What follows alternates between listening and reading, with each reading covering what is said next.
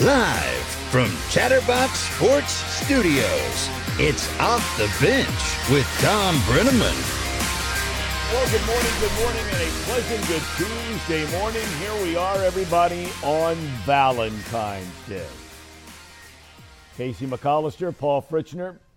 Nice to see your smiling faces. I'm sure big plans for Valentine's Day. Yeah, of course. Casey, what are your plans for Valentine's Day? Um, so my fiance is actually cooking us dinner.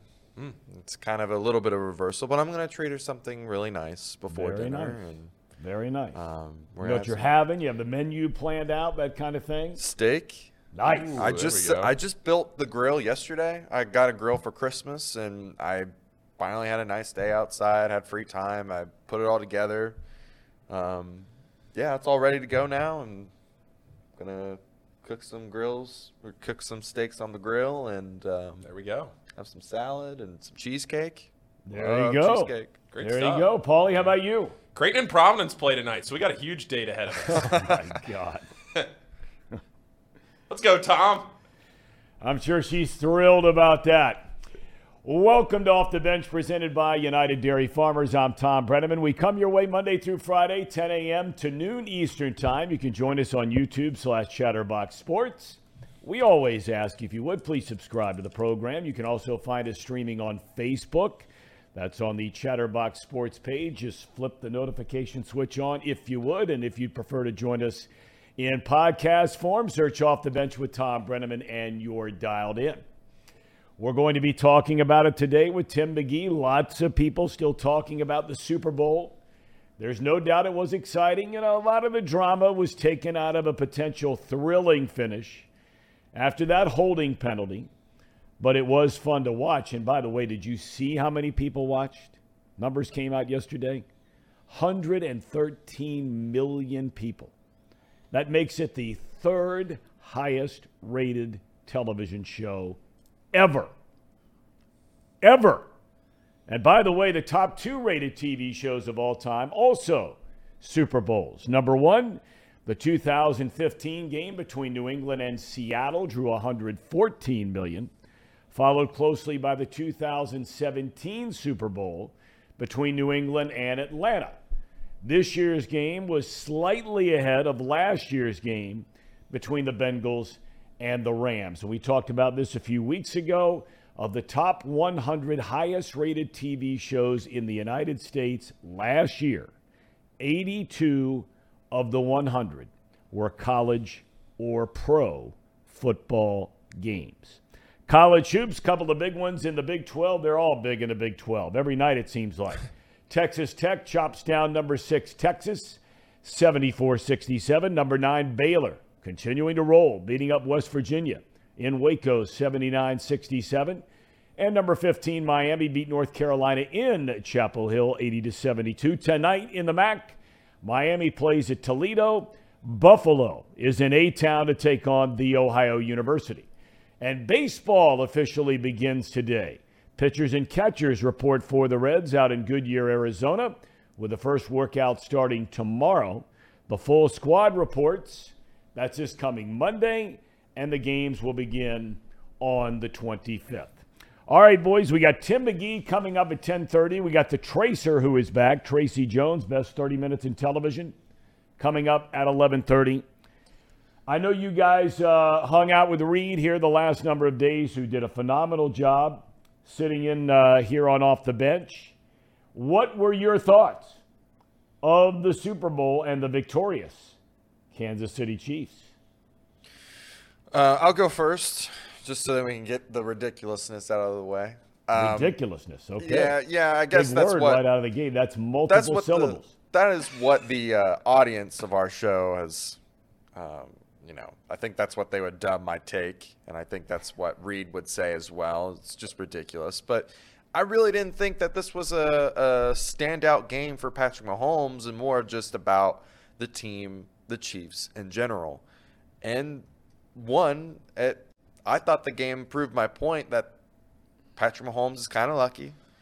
They they got a, a really crazy, random fumble for scoop and score.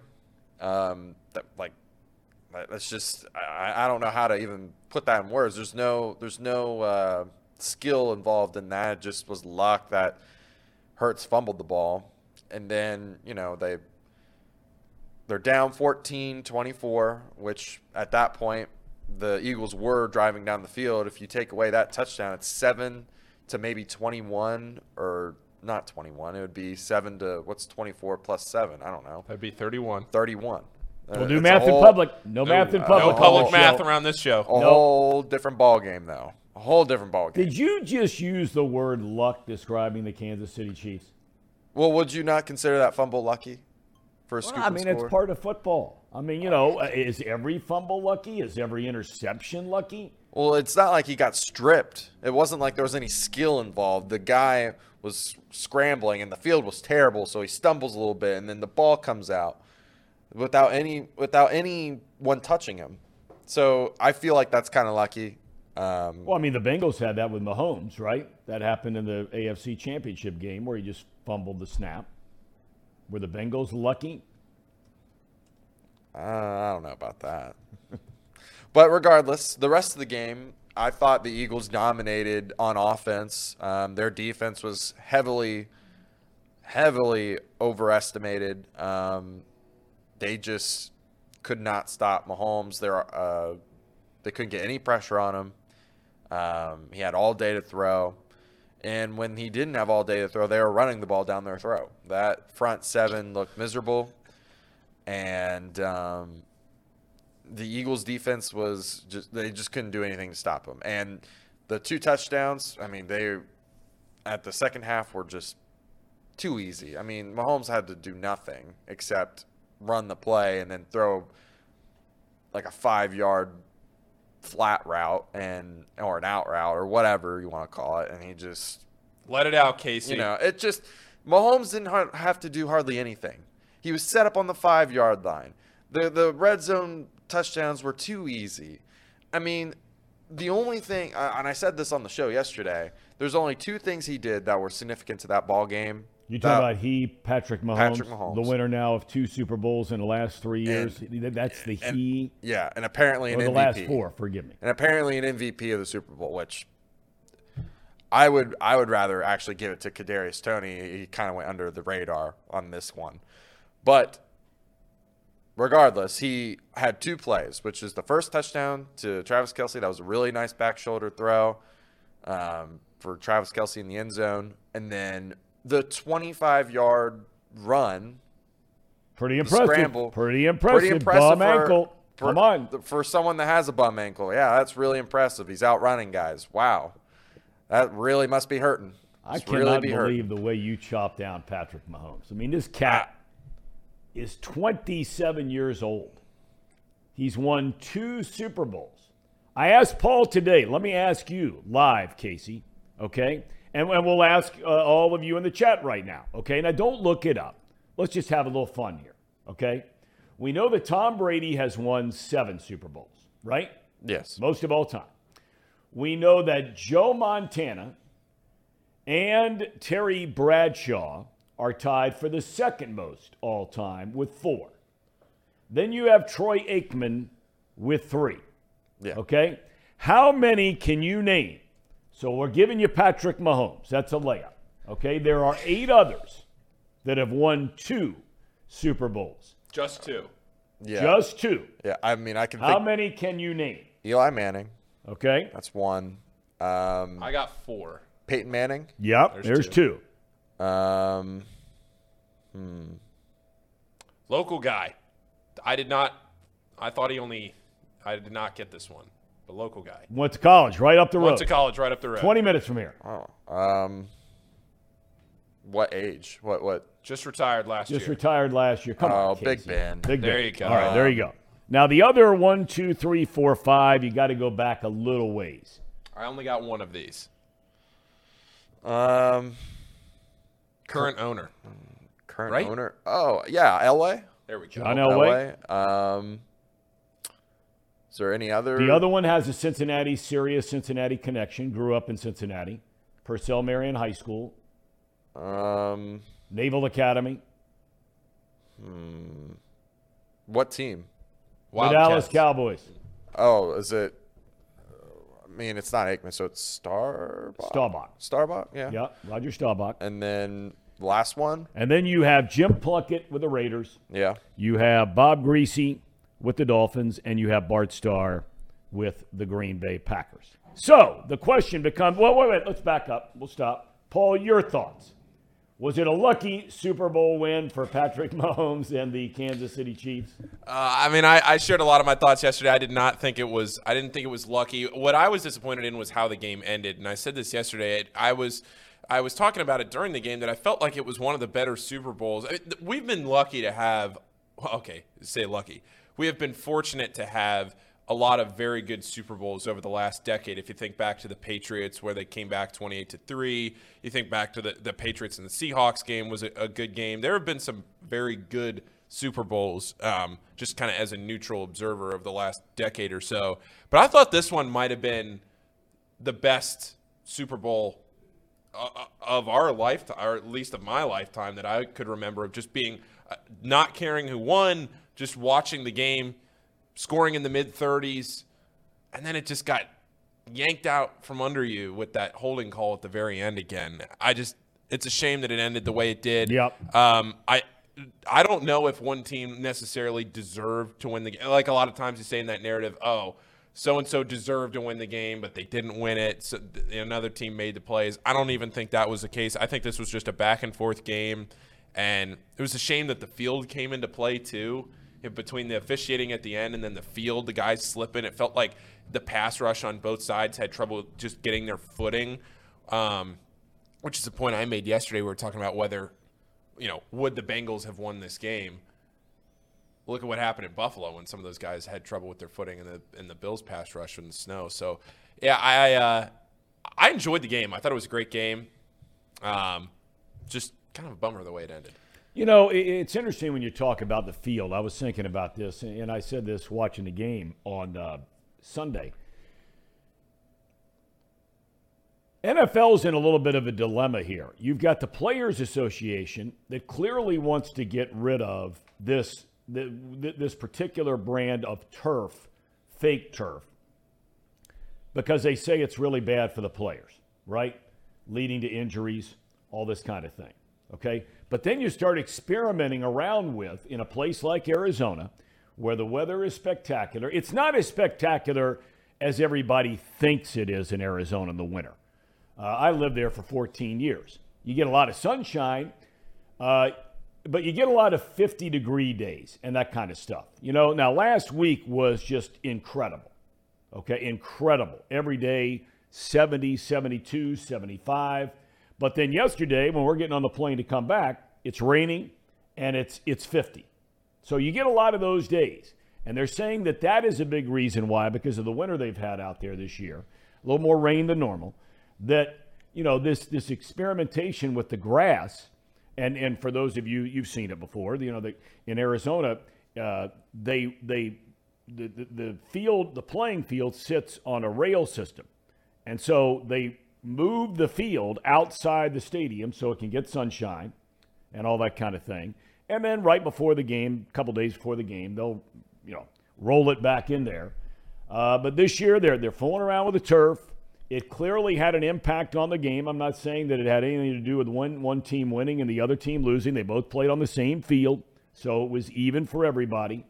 But you don't want to see in the biggest on the biggest stage, in the biggest game in sports in the United States of America, being the Super Bowl.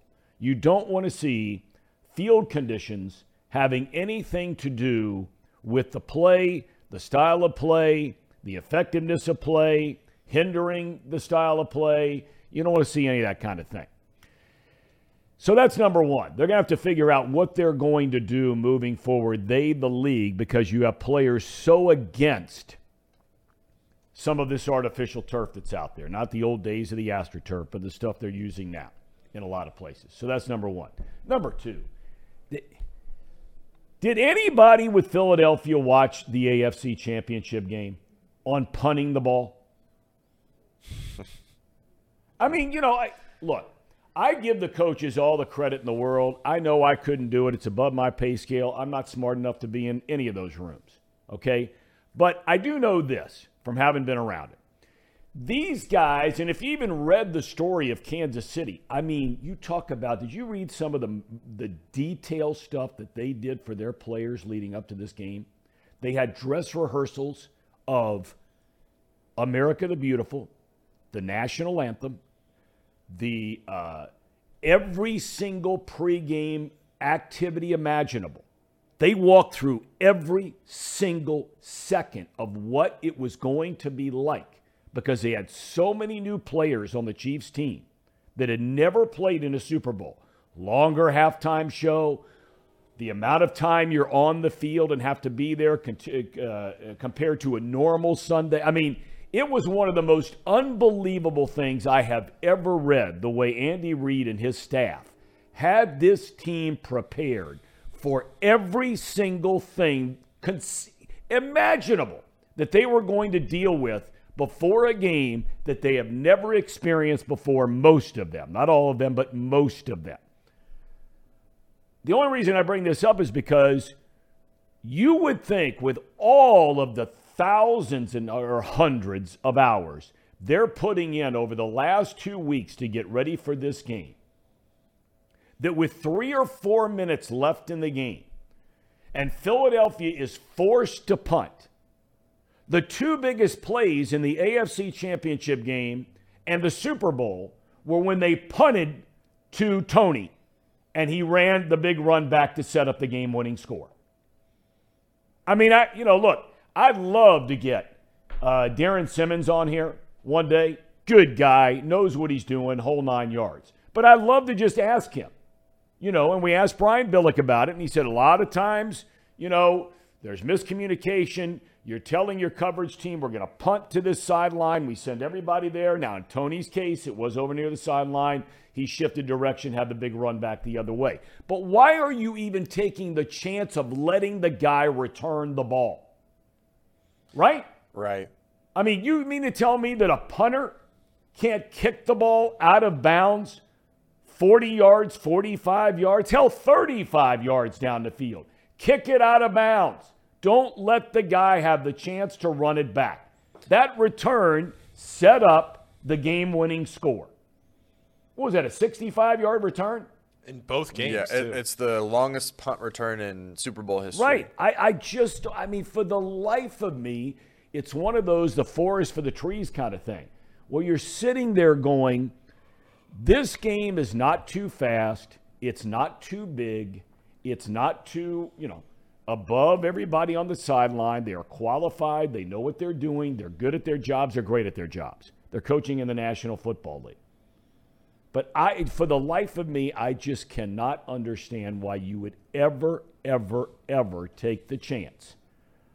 I'd rather Patrick Mahomes, which he's capable of doing, he's done it a thousand times already. I'd rather see him march his team down the field and beat me that way than taking over inside the five or 10 yard line whatever it is. And that's what happened. Yeah. Um, I will say the uh, the Bengals case was more of just a talent issue. I don't know if it was necessarily an awareness issue. Um, we had issues with punting all season long. But if I can remember correctly, I'm pretty sure someone on the Fox broadcast said that the Eagles they needed to really worry about something. It would be their special teams and it would be the punter. And lo and behold, the punter makes a a big error.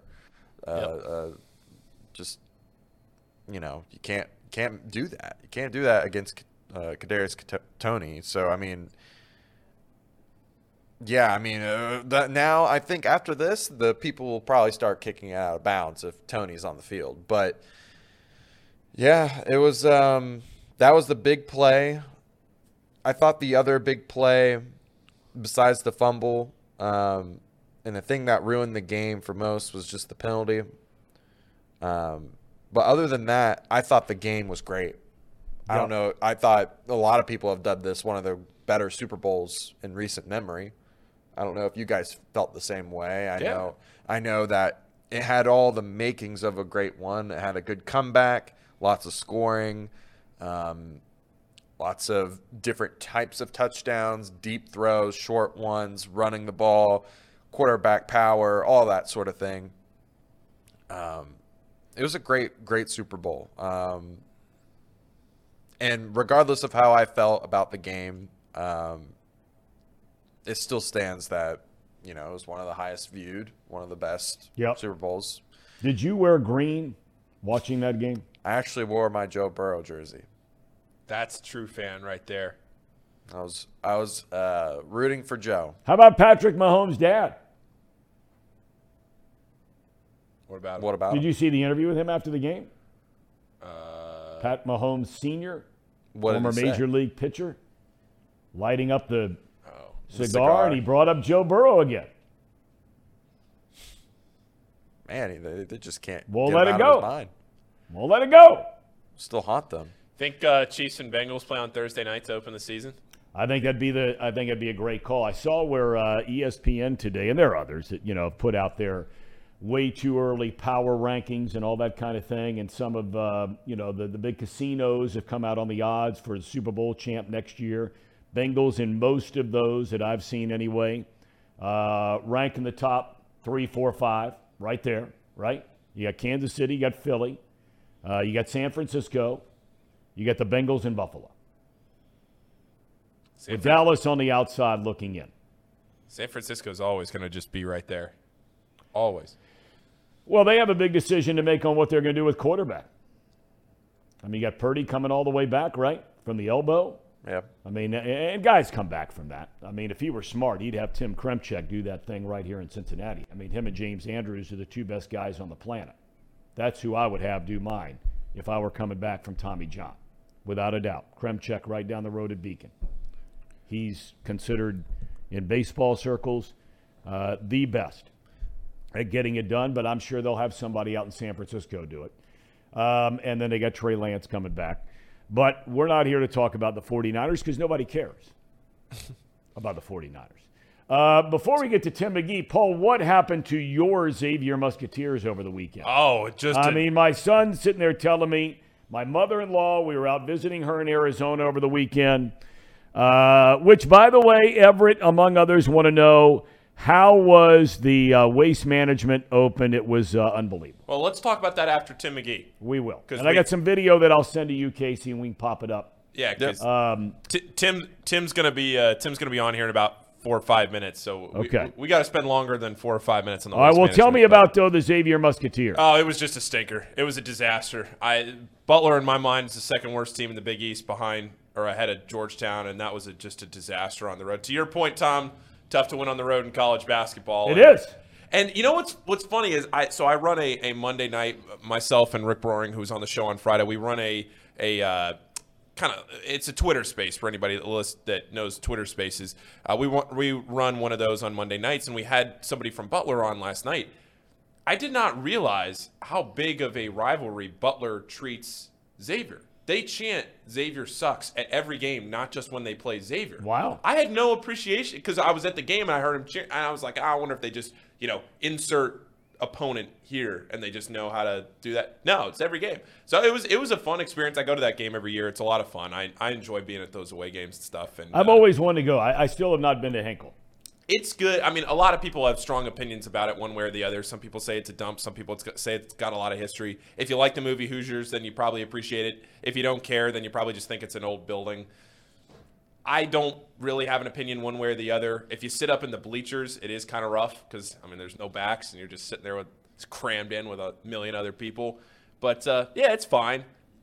It's a it's a it's a cool Indiana venue, but I don't really have any love for it one way or the other. But yeah, it was a stinker of a game, and now Creighton's got the inside track to the Big East. Huge game tonight, Creighton and Providence in the Big East. And that's how you're spending your uh, Valentine's. Absolutely. Well, what other way would you want to spend your Valentine's Day? Creighton and Providence. That's top of the list.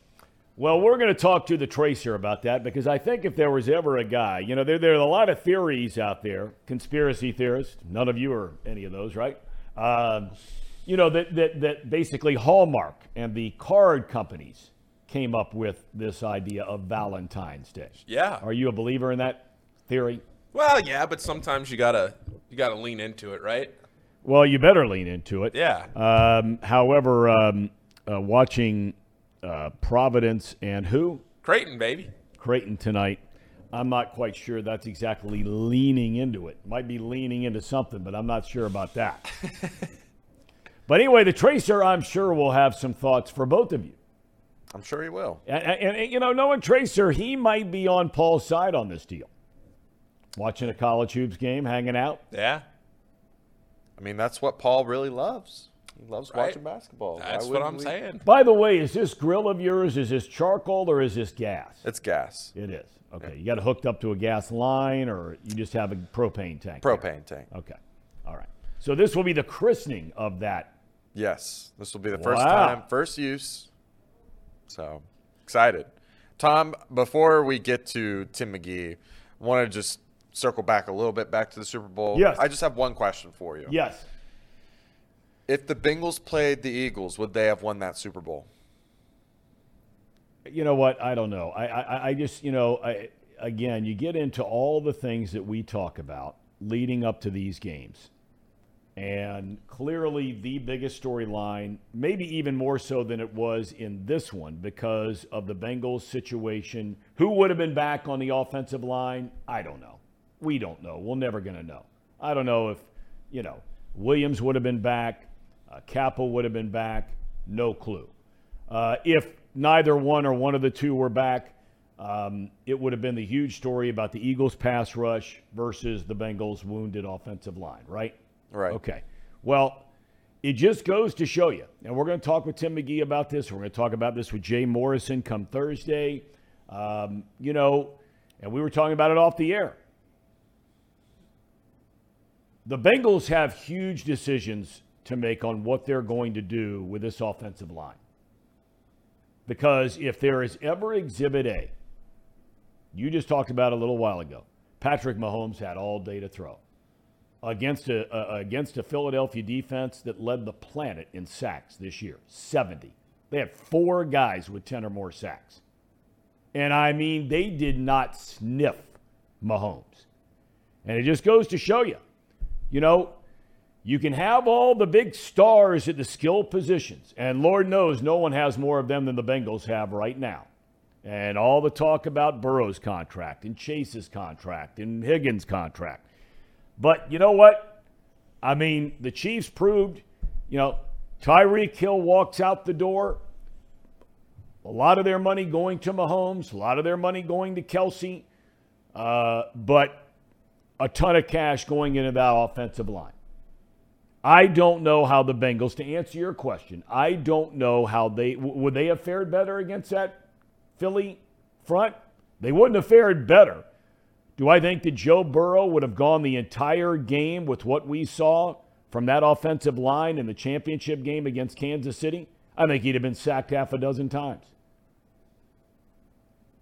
They weren't very good. They played one good game in Buffalo with all the new guys. They did a great job in Buffalo. Weather was bad. Paul alluded to it earlier snow on the ground. I mean, that is exhibit A on how you build a championship team around a championship caliber quarterback. So, for all the people out there that are, fawning all over, and rightfully so, and I saw where Solomon Wilcots came out uh, on his podcast over the weekend and talked about, you know, the Bengals need to sign Burrow, Chase, and Higgins and keep those guys together. I think there are plenty of Smith Schusters, Kadarius Toneys. I think there are a lot of those guys out there that play receiver. That you got to bite the bullet on one of those guys being gone, Higgins or Chase, if you have to do it. And I don't know that they have to do it. But, but if you're forced to make the decision of going out and getting Orlando Brown to come in here and play left tackle, as opposed to keeping one of those two wide receivers or letting one of them walk, I'm letting one of them walk. Well, Reed, we we made this point yesterday on the show. Everett brought up a point in the uh, in the chat. Is did the Chiefs lay out the blueprint that you just go all in and have the most dominant offensive line in the league, and you have one really good, high quality target, and that's that's the formula for success. And you just stack the offensive line, and if you can get two supremely talented tackles, do you do you let your wide receivers besides Chase? Do you just build around Chase and say he's our guy. Well, it's kind of like the Chiefs. They build around Kelce. Well, that, that's what I'm saying. Yeah, yeah, yeah. That's what I'm saying. So Yeah. when it comes down to Higgins and Boyd, and everybody talks about how good they are and the best wide receiving crew in the the best wide receiver room in the league, do you let them go and then you just build the offensive line and you follow what the Chiefs did? It's a copycat league. Well, there, there's no doubt about that. And look, Steve Ross brings up a good point. No team can withstand the loss of three starting offensive linemen. You are spot on, Steve. That was bad luck for the Bengals. There's no doubt about that. Um, but, you, I mean, great point. Paul, Everett, uh, offensive line, man. Offensive line. And look at the way they ran the ball when they did run it. That Pacheco, by the way. Yeah. I mean, there's there's another thing. You know, you talk about what the Bengals are going to do with Mixon or P. Or wherever it might be. Um, man, to have a guy like that, how does a guy like that last to the seventh round of the NFL draft? When you watch that dude run, he's so fast, he's so powerful, he plays with incredible passion and fire. I mean, and and Mixon has all those things passion and fire. He's been a good teammate for a long, long time. But I mean, it wasn't like this guy was like, you know, playing at, at uh, in the WAC. I mean, he played in the Big Ten, played at Rutgers. So there were a lot of people that had a chance to lay eyeballs on this dude, even if you were going to scout Ohio State play Rutgers, right? Right. And you're watching 12 Ohio State guys. Well, there, there's a chance this cat might stand out. Um, you know, are you going to watch Michigan or Penn State or somebody else? Which, by the way, speaking of the Big Ten, our thoughts and prayers. I, as a parent, you can't imagine. Well, you can imagine a lot of things. Um, sending your son or daughter uh, off to college and what happened at Michigan State in um, East Lansing last night. Um, oh, so sad.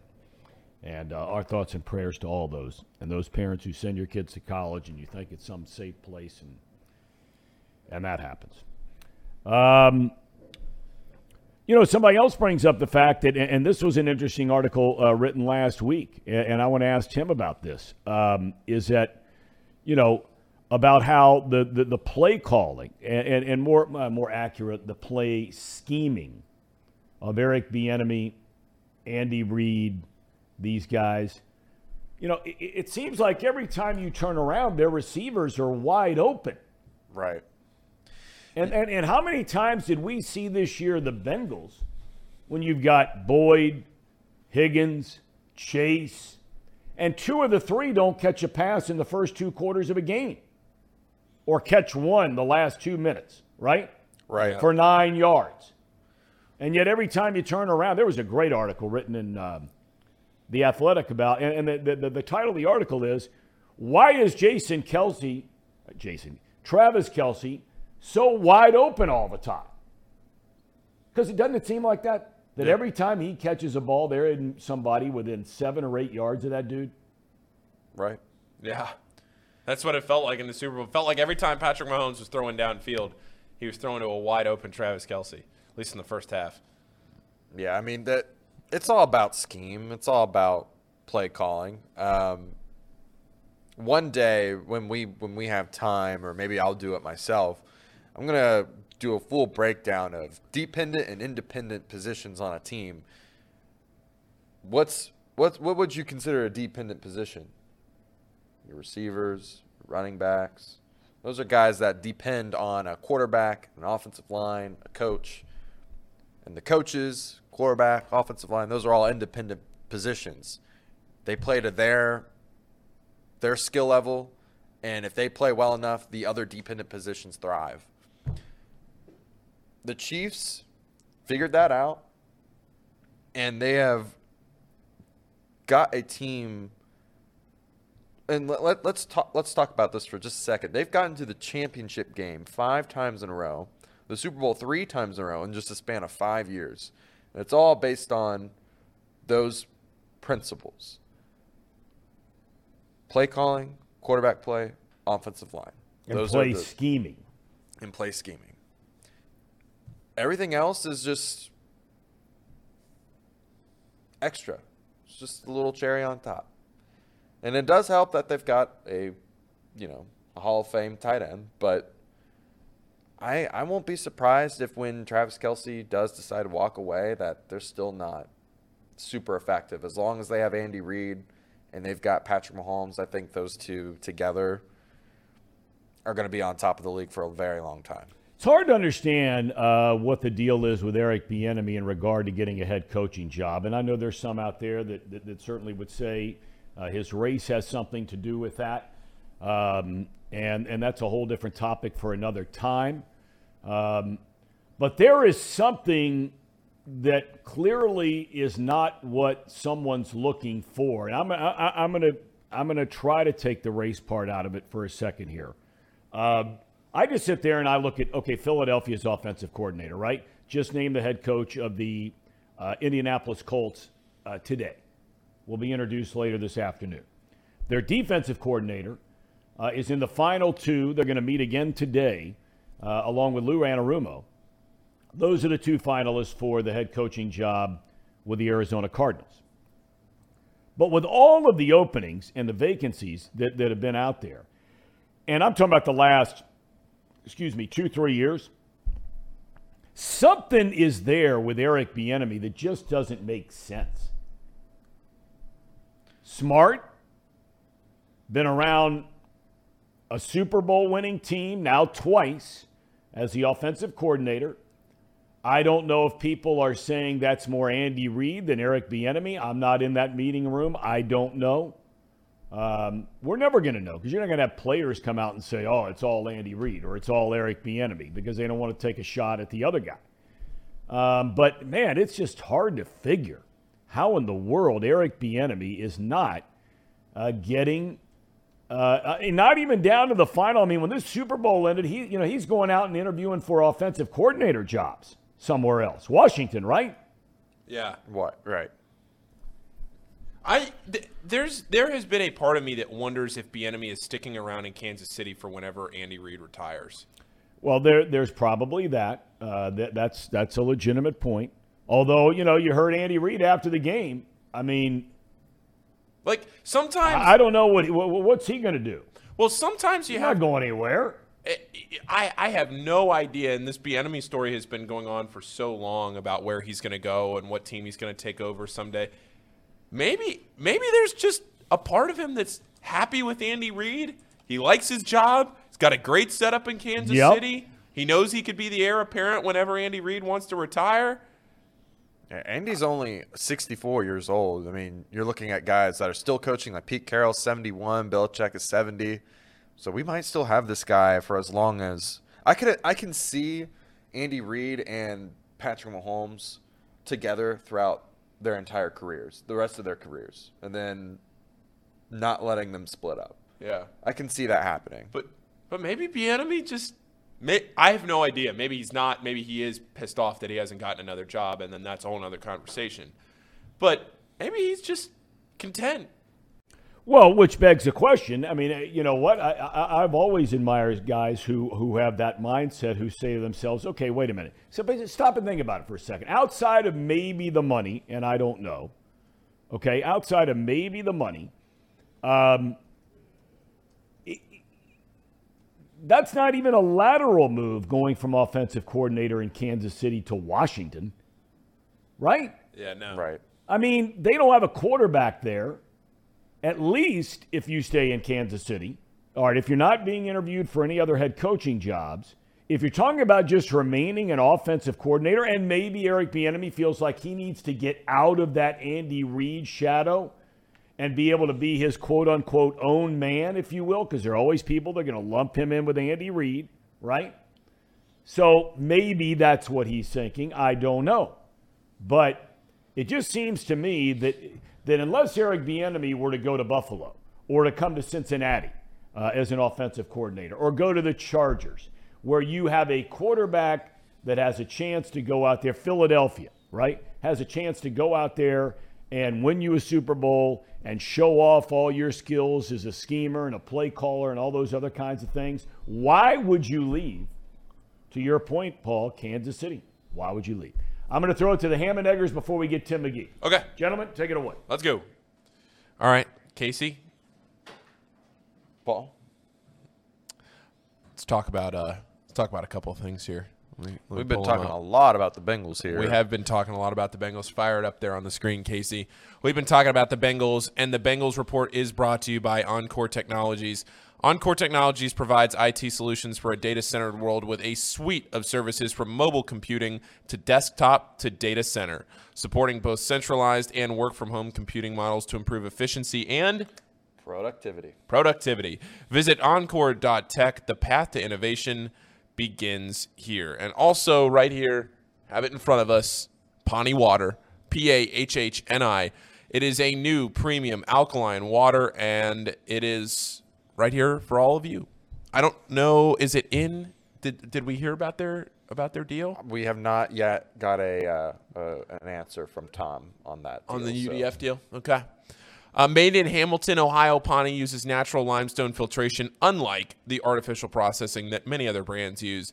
The result is a healthy alkaline water that is also the best tasting water in the world. Visit their website at pahhniwater.com. That is P A H H N I water.com. P A H H N I water.com to see where you can buy this great tasting water. Bet with Betfred. Get your coffee from UDF. Drink Pahhni water. Go to encore.tech. And stay tuned for not too picky later today. Also, not too picky with Reed Mouse coming up as soon as this show is over. Uh, we will be doing college basketball today, and then we'll have Mike Schmaltz on Thursday. Box lunch will be back tomorrow. Um, yeah, we got a we, we got we got a lineup here, and then we have yeah. Go ahead. Um, no, go ahead. Uh, we have. I'm trying to think. We have hopefully Tim McGee today, Tracy Jones at 11:30, and then we have um, Jay Morrison is on Thursday. Tracy Jones will be back on Thursday, and that's that's our setup for the week. I haven't talked too much about tomorrow yet, what tomorrow looks like. So, um, NASCAR picks for Daytona will be coming on Thursday. I promise you, Mouse Cop. Daytona, Thursday, 12 p.m. You will get all of your Daytona wants and needs. It will be there. Mike is ready for you, Mouse Cop. I'm speaking directly to the camera. Mike Schmaltz, ready, Daytona. I've already prepped them on it. Um, I think that's about it. No Tim McGee yet, Tom, just so you know. And the one thing I will actually just promote for for a second, we post a a whole slate of picks pretty much every day of the week on Not Too Picky on Twitter. Yep. You guys should go follow that. We've been doing pretty well. Um, we've been we've been doing well. We've been doing well. So please follow that. Join us. The Discord too. We haven't put the Discord link up in a while, so I can uh, post that. Um, have not put the Discord link in the, in the chat. Yeah, Discord. Discord. Let me put that in the chat. There we go. Um, all right. Well, I sent Tim a text. I don't know. I'm waiting to hear back from him. He told me last night that he was good. okay. Uh, I'm trying to think of anything else from the Super Bowl. We covered. Oh, Tom, halftime show. What'd you think? People, all the people wanted your thoughts. Well, l- let me back up. What I did not know, did you know this? That you did you know the NFL has never paid a halftime entertainment a single penny, I did know that. and they incur all the cost. Whoever it is, but I mean, think of the eyeballs, right? 113 million. I mean, no matter what you do, no matter where you go, right? You're not going to get those kind of eyeballs on anything you do.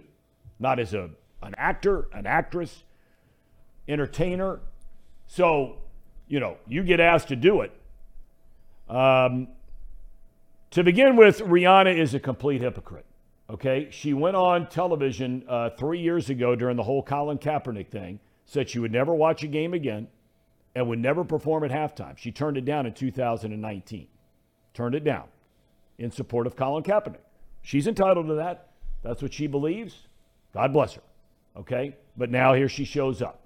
Now three years later, four years later, whatever it is. Okay, so that's number one. And all of us are hypocrites from time to time. So it's not to sit here and make a judgment that we aren't. And we know we are. Um, But I just got to thinking to myself, and look, I know that a lot. I mean, my son was going crazy. He thought it was awesome. He's like, these are just the classics. And of course, every generation has their feelings on what the classics and the great ones are. And I knew a number of those songs just because of uh, my kids growing up and listening to her a little bit. The, st- the, the whole setting was unbelievable, right? I mean, with the you know things, I'd be scared to platforms and all that. It was really cool. It was really cool. But I mean, there was no like, you know, I mean, you know, in past years, whether they've had, and I'm showing my age here, but I mean, when, when- they've had uh, U2 or um, or or the Rolling Stones, or they've had Springsteen, or they've had, you know, some of these guys, the, the place, Maroon Five, where they've got it going on, they got it happening, they got it jumping, they got it. There was none of that going on for this. Thanks. Tom. Thanks for having my point. That's so funny. Am I right? You guys feel differently? I. That's how I felt. I mean, was there anything that had people wanting to get up and really get, you know, start moving around and all that? I didn't think so. And I believe me, I'm a music guy. And I like all kinds of different music. But I mean, come Paul, I suppose you were probably dancing in, in, in your uh, den or whatever it might be. Uh, I did. I did enjoy it a lot. I, I did think she played all the hits. I, I did enjoy it. Um, it's fun. It's just funny because yesterday we were talking about it on the show with Reed, and I was saying how I don't like when the bands perform, and Casey goes, "No, I love the bands," and so now here we go. And for somebody here, I did not suggest for a second that that Maroon 5 is better than Rihanna. I have no idea. I mean, it's all in your taste buds, right? Right? But they had more people bouncing around a little bit because that's just more their style of music, right? Yeah. Yeah. I mean, come on. You know, All right. I mean, Just need. Just needed a thought. There's a difference between liking their music, listening to it in your earbuds while you're walking down the street, and then watching the halftime show. That's all I'm trying to say. I like Rihanna's music. Don't get me wrong. I mean, and didn't she pretty much, now correct me if I'm wrong, but I think my son said this to me. She pretty much stuck to one album that's like four years old, right? Well, she, By and large. well, she was also pregnant, so I'm wondering how much she had to change the show for mobility. You know, I don't know. Yeah, well, I mean, look, I can appreciate, everybody You know, can appreciate that. You know, like right. she is very much a performer, and No doubt. that did feel like a tamed down performance. So I'm wondering if when she realized she was pregnant, that she had to say, "Hey, whoa, whoa, whoa, hold on, let's scale it back here a little bit." Yeah, I was reading this will be her second child in a year, Yeah, because that a was little more than a year. Yeah, She had Yeah, a baby, I think, had it. last May. I yeah, think I yeah, read. last May. Yes. Yeah. So yeah, because everybody was saying it, again that quick. So I mean, she looks great. You know, I mean, Yep. she looks great. She's a big time entertainer, no doubt about that. Um, Who, who's your who's your halftime pick next year? We did this yesterday, so we need yours. Who's your halftime? I'd have to think about that a little bit. You're throwing me on the spot on this deal. I am throwing you on the Uh, I'd spot. have to think about it a little bit. You know, I'm gonna, I'm gonna, you know, I'm gonna bring it back to, I'm gonna bring it back to somebody a little more old school. Hmm. I'm gonna bring it back. I might have one more go since you know they're on the verge. They're up in their uh, almost 80s now. I might have one more go at it with the Rolling Stones. I don't know about that one, but I mean, you got to have Mick and Keith Richards and the boys one more whack at it. Ronnie Wood, come on.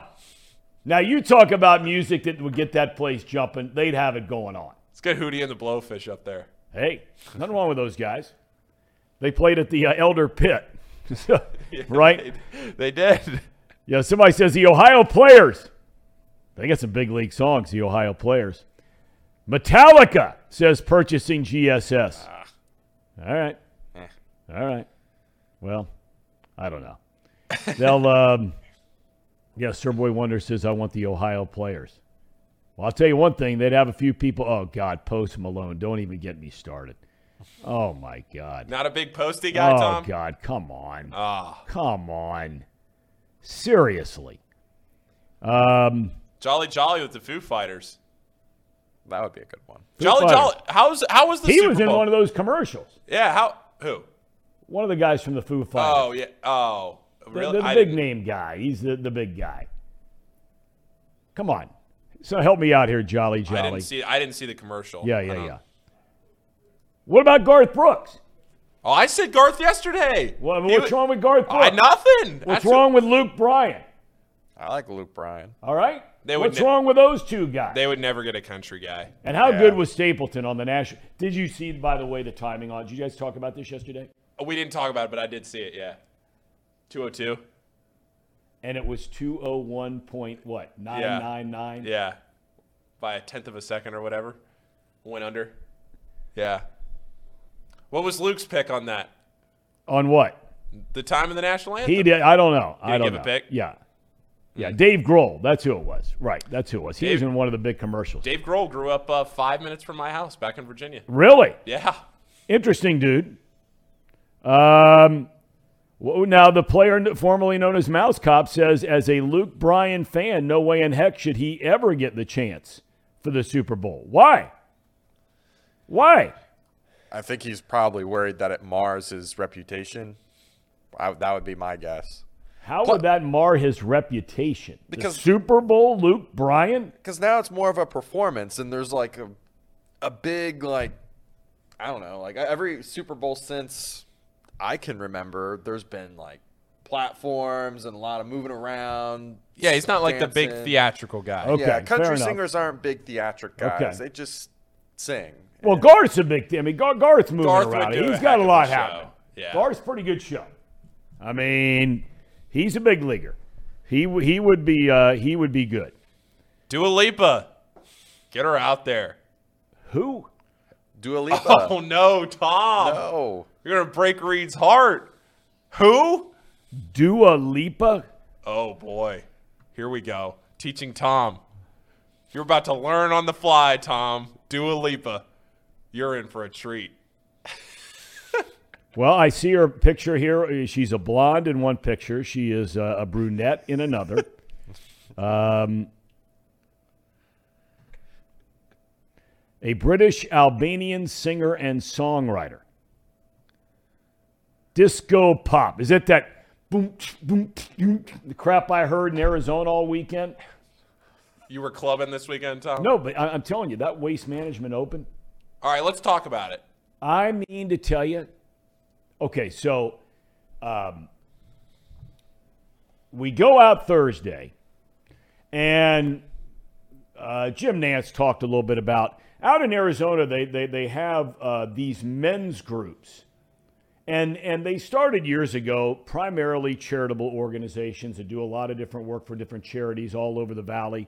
Uh, but they have sort of morphed into through the years. Um, they're the ones that put on spring training. So, like the Hohokams, which is an old Indian name, Indian tribe out there, they run the Cubs spring training out in Mesa. And the Hohokams are based out of Mesa.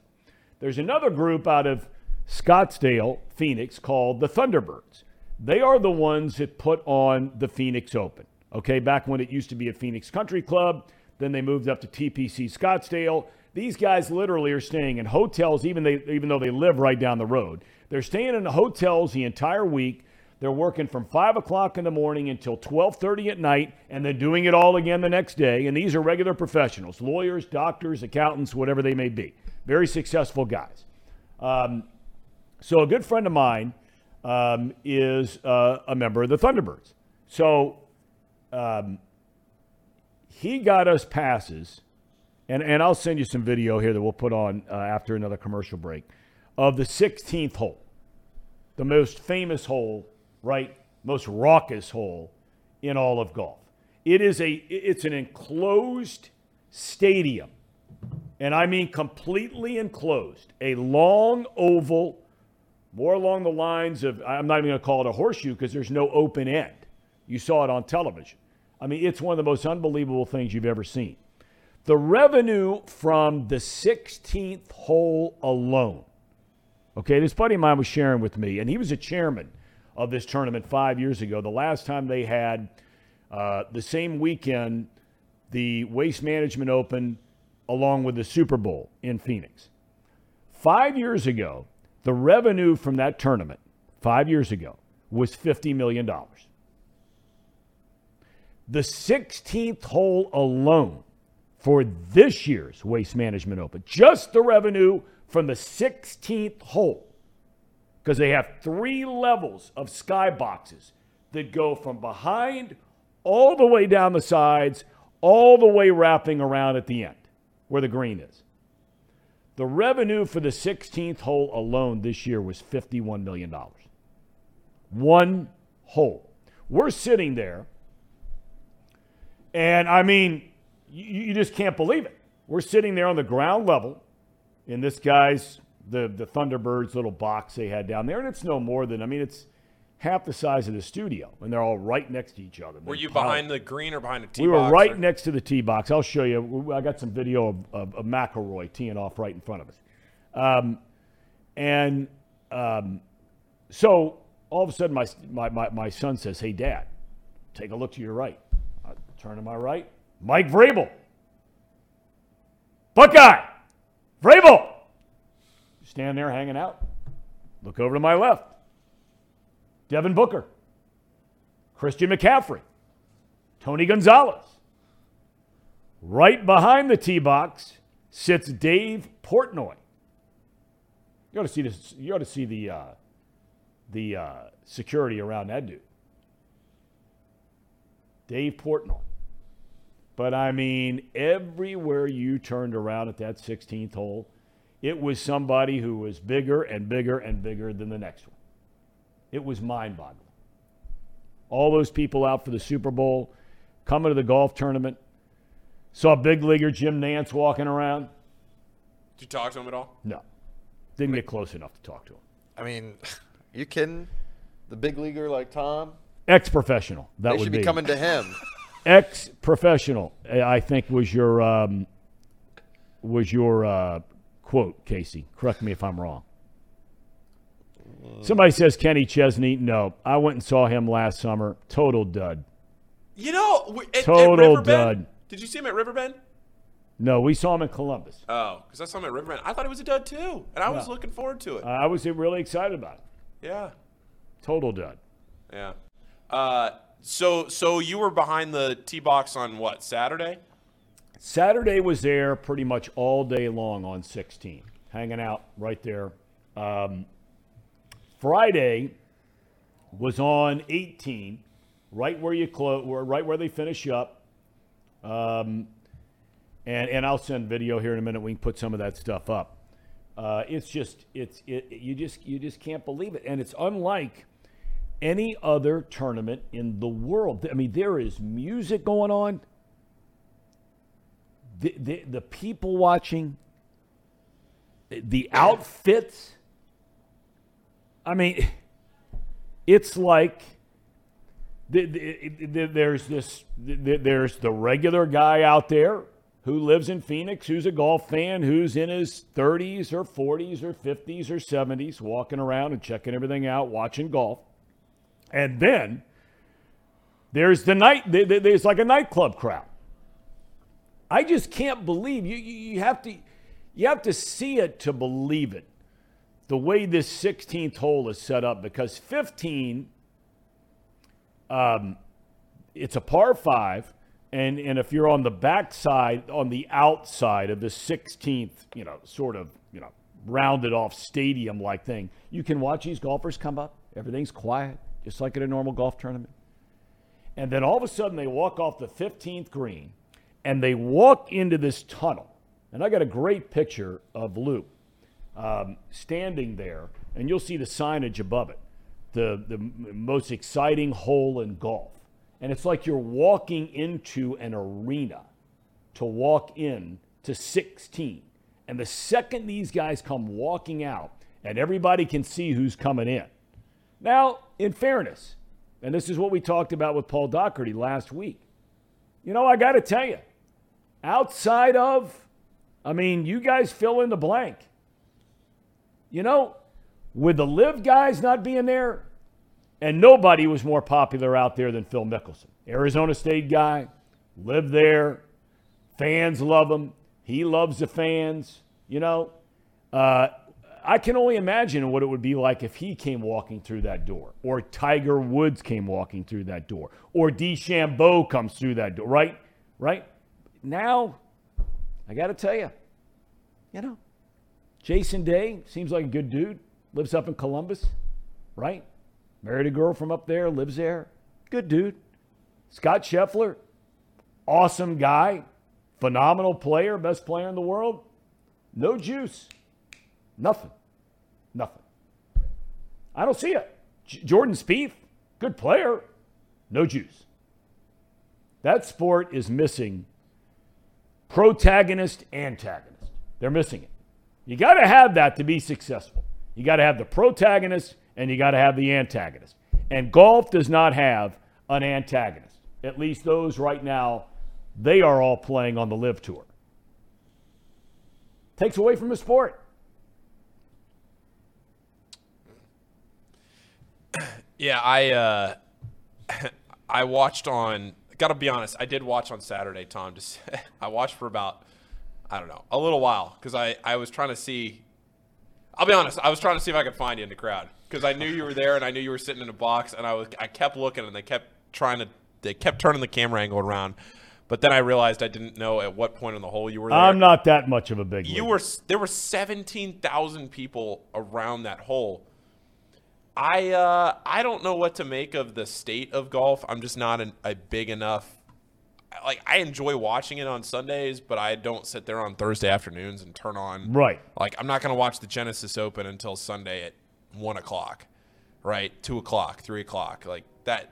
Then we'll turn on golf. But uh, I I just I I don't know how much I think about the the state of golf because everybody really it's a one player sport right now with Tiger. And now look, hold on. Before people get on me for how well Scotty's been playing, Jordan Spieth's been playing, Rory's been putting the PGA Tour on his back with everybody going to LIV. Look, I, I understand it. I get it. I follow it. Um, but as far as like the juice, you don't get anything like what you get with Tiger. And Tiger's washed up. So now golf has to restructure itself and find another one. And now in the last couple of years, they've been trying to. It's, it's like a it's like a restructuring. I don't think it's necessarily a bad thing. They're just they have these players like Scotty. How many times in a row did Scotty win last year? And he wins the Masters, hasn't won since. I uh, I like golf, and I think you know, I'm trying to think of guys. Now, Rahm's got a little juice to him. Rahm does, Yeah, and, he's and, an uh, Arizona State guy. and um, yeah, somebody in the chat will help me out. I uh, Everett, yes, Max Homa. That's exactly what I was thinking of. Max Homa, great personality, great with the media, does a fantastic interview. When Max talks, I listen. I think he's awesome. Um, I, I listen to tons of interviews that Max does. I think he's uh, I think he's great for the sport. I don't think golf's necessarily in a bad spot. I think they're just I think the culture's just shifting. I think you're going from I think you're going from a sport where Tiger dominated the sport for two decades and now you're just you're getting these new fresh faces in. I don't think it's necessarily in a bad spot. It's just different. That's all. Change is good. Casey, I'm sending you some of this video. Yep, I'm sending it to myself right now. All right. John Daly.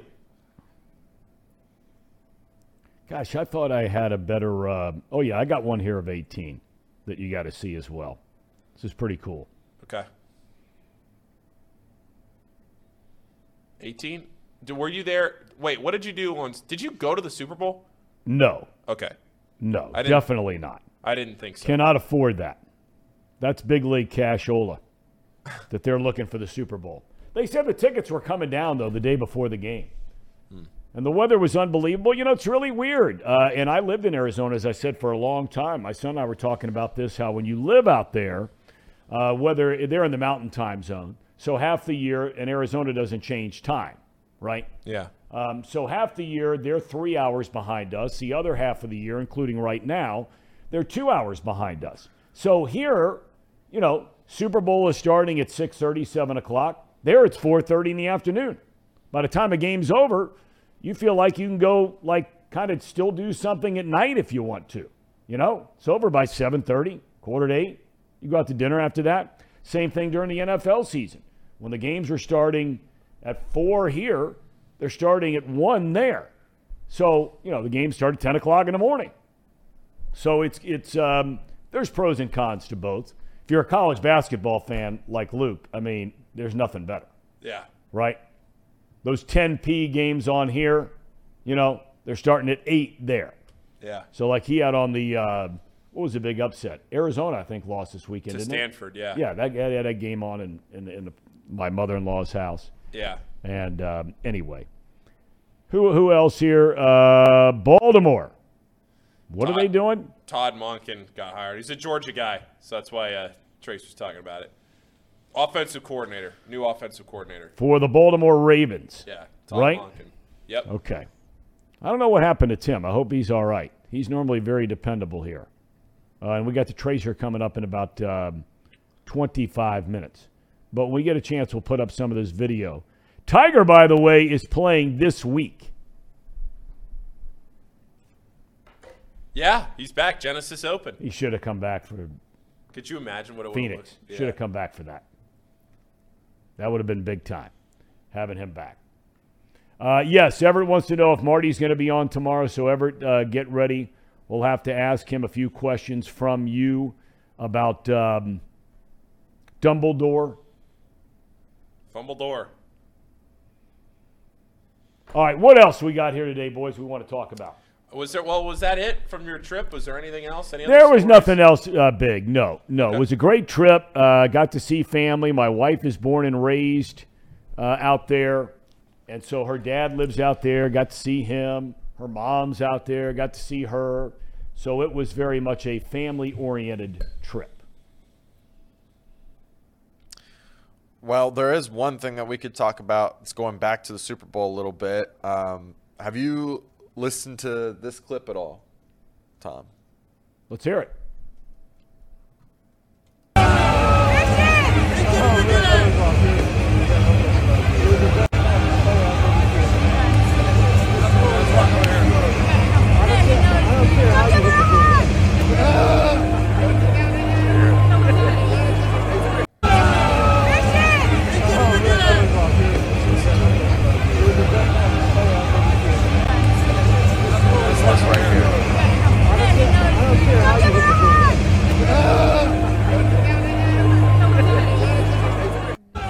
All right. So you're uh, you're centered on what part of that? The part where he said to Chris Jones, this is um, the, the uh, NFL owner, Goodell, and he says, I don't care how you hit the quarterback to Chris Jones. What are your thoughts on that? Well, I, I, think that is centered on. Correct me if I'm wrong. I think that is centered on that that that story that leaked out that the league was going to consider eliminating that tackle from behind, which is how um, uh, Mahomes injured his ankle to start with. And Chris Jones, among many, many other players in the NFL, came out and said, You got to be kidding me. I mean, you're chasing a guy from behind and you, you lunge forward to wrap him up around the waist. And because you fall on top of him, he turns his ankle or twists his knee or whatever it might be. And people are like, That's never going to happen. Never going to happen. I think that's what he meant. Did you take it differently? I mean, I I did because I mean, you just can't say that to any player because it can be taken out of context, which it might be taken out of context, but when you say you don't care how you hit a quarterback, like he doesn't care if you just cream him, he doesn't care if you hit him with the head, he doesn't care if you drop your body weight, whatever the, the case is, he doesn't care. You could spin the, his words, and it's just a really bad look, if you ask me. He just won the Super Bowl. He's all buddy buddy. He's being lifted up in the air with Chris Jones, and he's celebrating with him like he's a fan when he's supposed to be the most neutral, unbiased person in the league. And then he says, I don't care how you hit the quarterback. I don't know. It's just a really bad look, in my opinion. But I don't know what your guys' thoughts are on it. I, if I- any? Yeah, I just it's an avoidable bad look is how I kind of look at it. It's an avoidable thing for Goodell where you could just you could stay away from it and for all the criticism that Goodell endures forever and a lot of it very deserved. This is one of those things where you just got to know that the cameras are always on you and I wouldn't read too much into it in depth, it's just on the surface level, it looks bad. And Don't you think he's just? I mean, don't you think at the end of the day he's just a fan and he always gets booed and all that kind of stuff, and he's having a moment with a player I and jacking around. I mean, no see, I I agree with that. The point is, the public doesn't see it that way, and well, I think the public only sees it depending on how the media portrays it, and talking heads talk. It's like the, it's like the Bradshaw line to Andy Reid, and the word choice and waddle on over here. oh yeah, I mean, come on. Are we living in a place? Well, the answer is yes. Are we living in a time where we're going to all of a sudden make a big deal? of It's Terry Bradshaw. The guy's half crazy, admittedly so. Andy Reid jokes about his weight all the time. I've been in meetings with him when he talks about it. I mean, are we really at a point where every single thing, the, the Bradshaw thing, I couldn't believe the gingers out there getting all worked up about that. tired. I mean, seriously. Yeah, no, I. I mean, he's having he knows Andy Reid very, very well. And he knows that Andy Reid is probably totally okay with that kind of that that's just two guys that have been around each other for a long, long time. There was no ill intent. Bradshaw even said himself, I'm a big heavy guy. I'm waddling around. I mean, good Lord. Oh, there's some stuff to make a big deal about, but golly day. I mean, man. I mean, if we had a camera filming every single person, every single thing they do, um, it would be a world that um, no one would ever want to be around or ever want to live in. All right, we got the pictures here. I, yeah, I'm still trying to get two other videos. Oh, Tim I've got- McGee just uh, sent he, he he had someone try to break into his house. So Whoa, we're um, we're he's we get it. That's that's wow. Okay. Um, hope he's all right. I'm assuming he is. Uh, but every single person would be fired, or at least they would be portrayed as being some evil, spirited, mean person out there. Uh, no. Nine times out of ten, that stuff is all just joking around, and that's all it was with Terry Bradshaw the other day, with Andy Reid, and those people who made fun of or got worked up about that. They have got to get a life. Seriously. Oh, yeah. it makes me crazy. Um, we're shooting down UFOs. It's been a wild week in that. Oh boy, no kidding.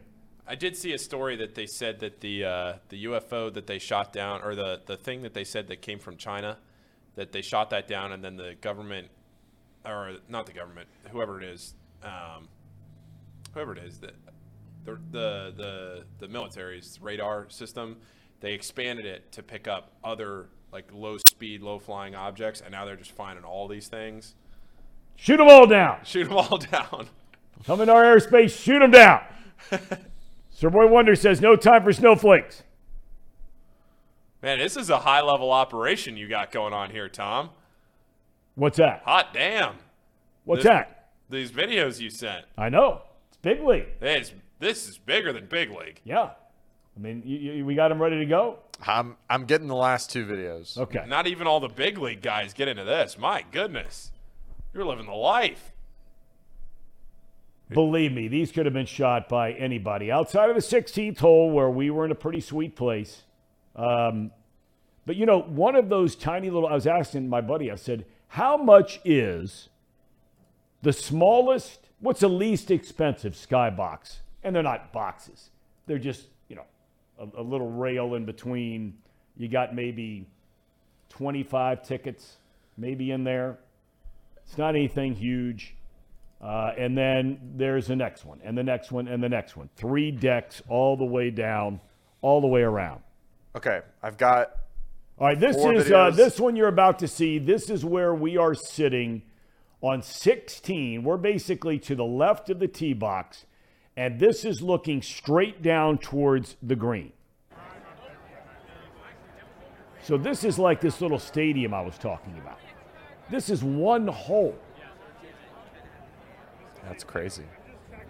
There's my bride and our son Lukey, just hanging out. Okay, so there's one of them. That gives you an idea. And here's uh, another. I All right, think now look this is um, we got stuck behind a cacti here. I believe this is Rory McIlroy teeing off. So the guys come up. The second they hit the ball, right?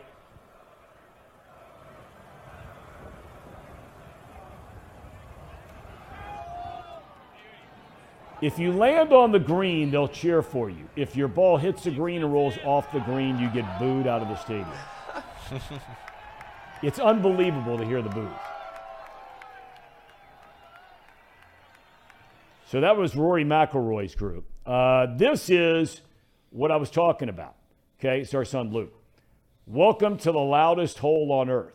So you walk off the 15th green, and this is what you're that opening at the end of the tunnel down there is where you walk out onto that scene. It's pretty cool, That's right? pretty cool. It's like being in the tunnel at, you know, Ohio State or Michigan or somewhere like that when you're running out on the field. But no fights like Michigan. Okay, this next one is 18. Okay, this is a, a skybox, and this is looking down. They're coming towards you, and this is a finishing hole at number 18. How about that setup? Wow.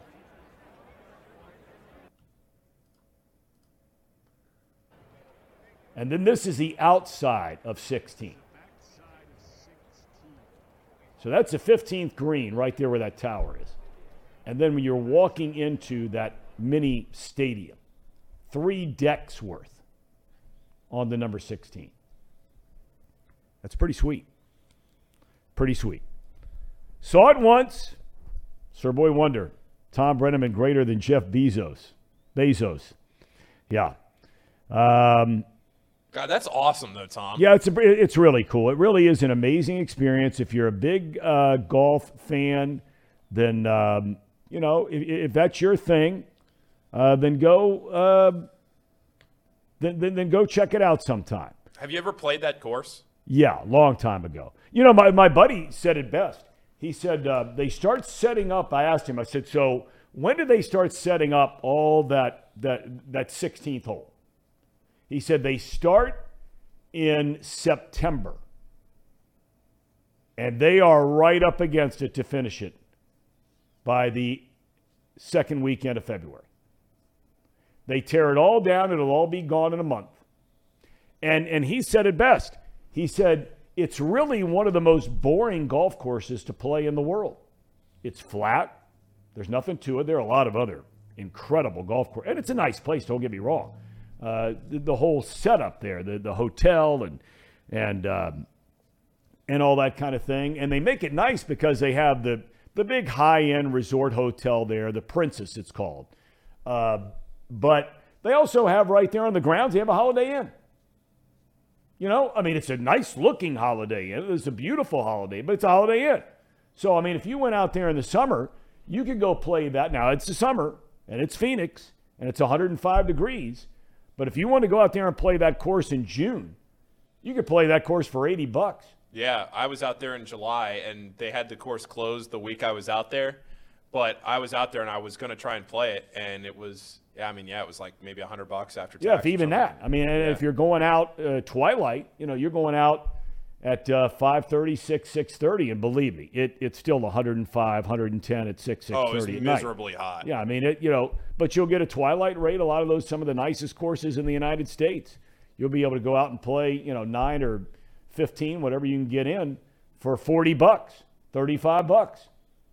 I mean, that's just the nature of the quote unquote beast because I was there for 14 summers and But then they put that stadium up, and you try and get, you try and get out there in like November, three hundred bucks, yeah, three twenty five, three fifty, middle of the day, kind of a tee time. Yeah, they'll jack it up. Jolly Jolly wants to know how many beers did you slam? I didn't go to the Bird's Nest. That's the big concert they have every night. So every night of the week, you've got the tournament during the day, and you can buy a ticket even if you don't go to the golf. You can buy a ticket to what's called the Bird's Nest. It's a big concert. So, like one night it was Jason Aldean, and another night it was, you know, somebody you would know, you know, somebody like that. Chainsmokers. They were they were the last night. Yep. Chainsmokers, yes. Um, and so um, I did not go to the Bird's Nest this year. Machine Gun Kelly was there. Fresh off his breakup with Megan Fox. Big news. Um, no, but Machine Gun, my buddy told me, he said, you know, because he has to go. Uh, Again, one of these Thunderbirds, and he was telling me, he said, you know, I've got to go to the thing at night. He said, I was really excited about uh, Jason Aldean. He said, there was somebody else. He said, now Machine Gun Kelly, he said, I wouldn't know that guy if in a room of two he walked in the room. Said, don't know any of his music, don't know anything about the guy besides Megan Fox. Yeah. He says, had to go to the event, and he said it was unbelievable. So the guy's quite the entertainer. Right? That. Yeah. And then Chainsmokers, I didn't get a chance to see him on Sunday um, because he was racing off. Jim Jim Nantz was doing a uh, like a little Q and A with the Thunderbirds and thanking them for all their work and the tournament and so on and so forth. So I didn't get to see my buddy on uh, Sunday. We only went out there for a little while. Machine Gun Kelly. You know him, Casey? Yeah, yeah, a little bit. You listen to him mu- much? Is he like a DJ or is he like a singer? Oh, he's a yeah, he's a performer. He's a He rapper. Yeah, he's a rapper. Yeah, Rapper? yeah. Okay. It's Casey's style. Not really, but I can listen to some Wild Boy. I bet you can't, Casey. Lots of folks chiming in. Uh, big nope on Machine Gun Kelly. Eric says he's a diva. Is that true or false? Uh, Oh, MGK? Yeah, I I don't know, Thom. I don't follow him all that closely. If you can't tell. They say he's pop punk now. Now, I might like that because I used to love punk rock. You a big Blink 182 guy? Uh, uh, no, but I used to like I used to like a lot of the punk rock bands back in the day. Yeah, back in the day. All right, uh, let's take a break. All right. Ham and Eggers, uh, take it away, and we've got uh, the Tracer coming up shortly. All right. Jets, Thank you. President, take it away. It's that time of the show, the Ham and Eggers. These guys are great, trust me, I would know. I introduce all the best segments. Well, the one thing that I want to talk about, um, since we don't do this very often, but the one thing I really got to talk about is how badly, like, I'm on a six day losing streak. I've In- been red for six days in a row, almost seven. In gambling? Sports betting, yeah.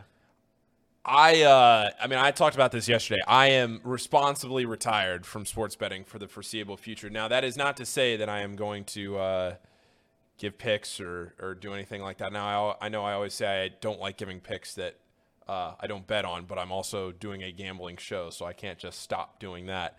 Um, but I mean, I the car payments and everything else, we we gotta we gotta scale things back from the winnings we had in the month of January. Well, I've been so on our slate. I've been very hot on props. Um, You have, I'm- and you hit last night. I hit last night again, and I'm just sitting there thinking to myself, like, I'm betting those, but I'm betting all this other crap. I'm like, what? Why don't I just? Why don't I just focus on the props? Just put all my money on props, and I bet you I'd do a lot better. Do a whole lot better. The NBA hasn't been treating you kindly, Casey. Well, I add in some, add in some of the the not too picky stuff, and I add in a lot of like You're saying that we're giving losers. No, no, no. So what I'm saying is I I just am too too spread out. Whereas I could just focus on one or two things. Your portfolio portfolio is too diverse. yeah. I need to need to get it more Shooting with a shotgun, not a sniper. yeah, I need to be more like a sniper. Okay. Yeah, I uh, I'm kind of in the same way. Problem is my my record really hasn't been all that bad. Like of the games of what I'm doing, it's my the games that I've been more confident in that I've gone bigger on a unit size have have done me in. So Yeah, that's the tough part. Is Yeah. unit unit size, man. yeah. It's tough. You could, yeah. That's right, Casey. That's right. Uh, you want to run a commercial here, Casey? Yeah, we'll run a quick We'll commercial. run a quick run, and we'll come back with Tracy.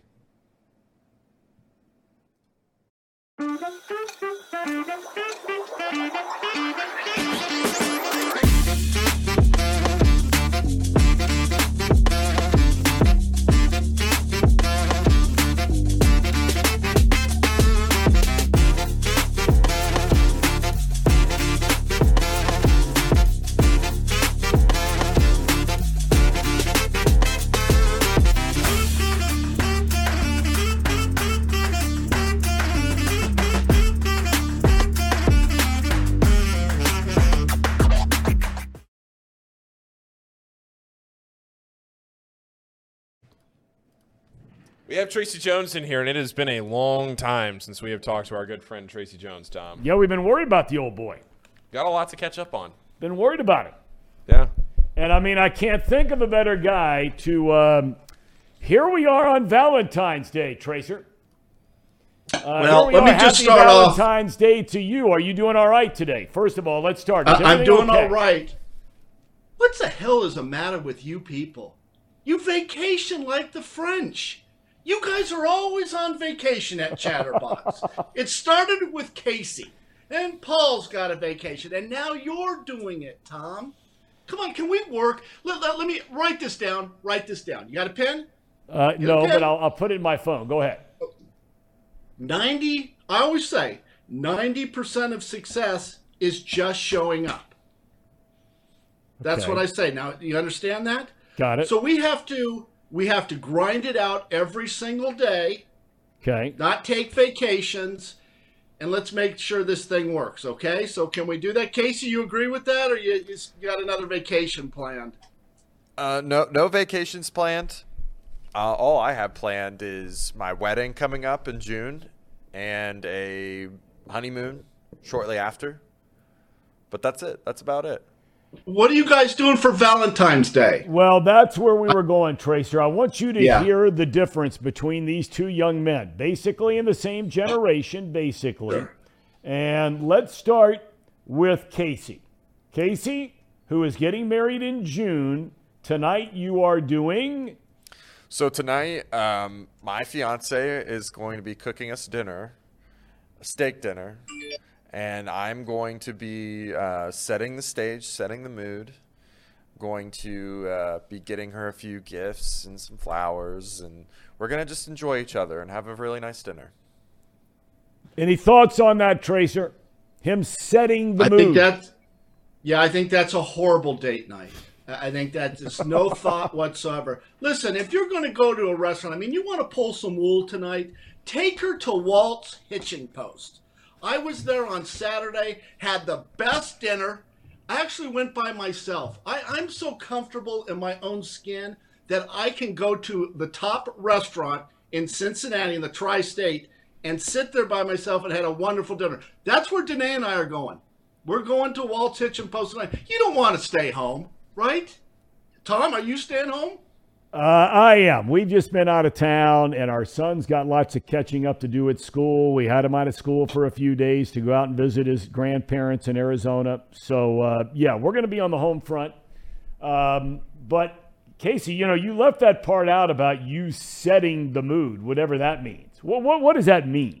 Well, I mean, I'm in charge. I'm in charge of getting the the house the appropriate mood and setting. I mean, Ambiance. it can't just yeah the ambiance. I can't just leave it the way it is right now. It's Okay. All right. So that's your Valentine's Day night with your bride to uh-huh. be. Then there is Paul. Paul, would you care to share with Tracy what you're doing on Valentine's Yeah, I mean, night? Tracy, there's a massive Big East match of Providence and Creighton tonight, so Shit. you know exactly where I'm going to be. Yeah. Well, here's the difference with Paul. that relationship is not going to work, right? Because he's going to the Taylor Swift concert. He's gonna he's gonna pick up, get some girls' numbers. And I gotta ask you, Paul, it, your wife Lizzie, right? Her Yeah. cousin is cutting your hair, right? Her cousin, yes, her cousin. Okay, well, here's the problem with that. Who's led doing around such by a bad- dog most of the time, I might add. Yeah. Yeah. She's doing such a bad job.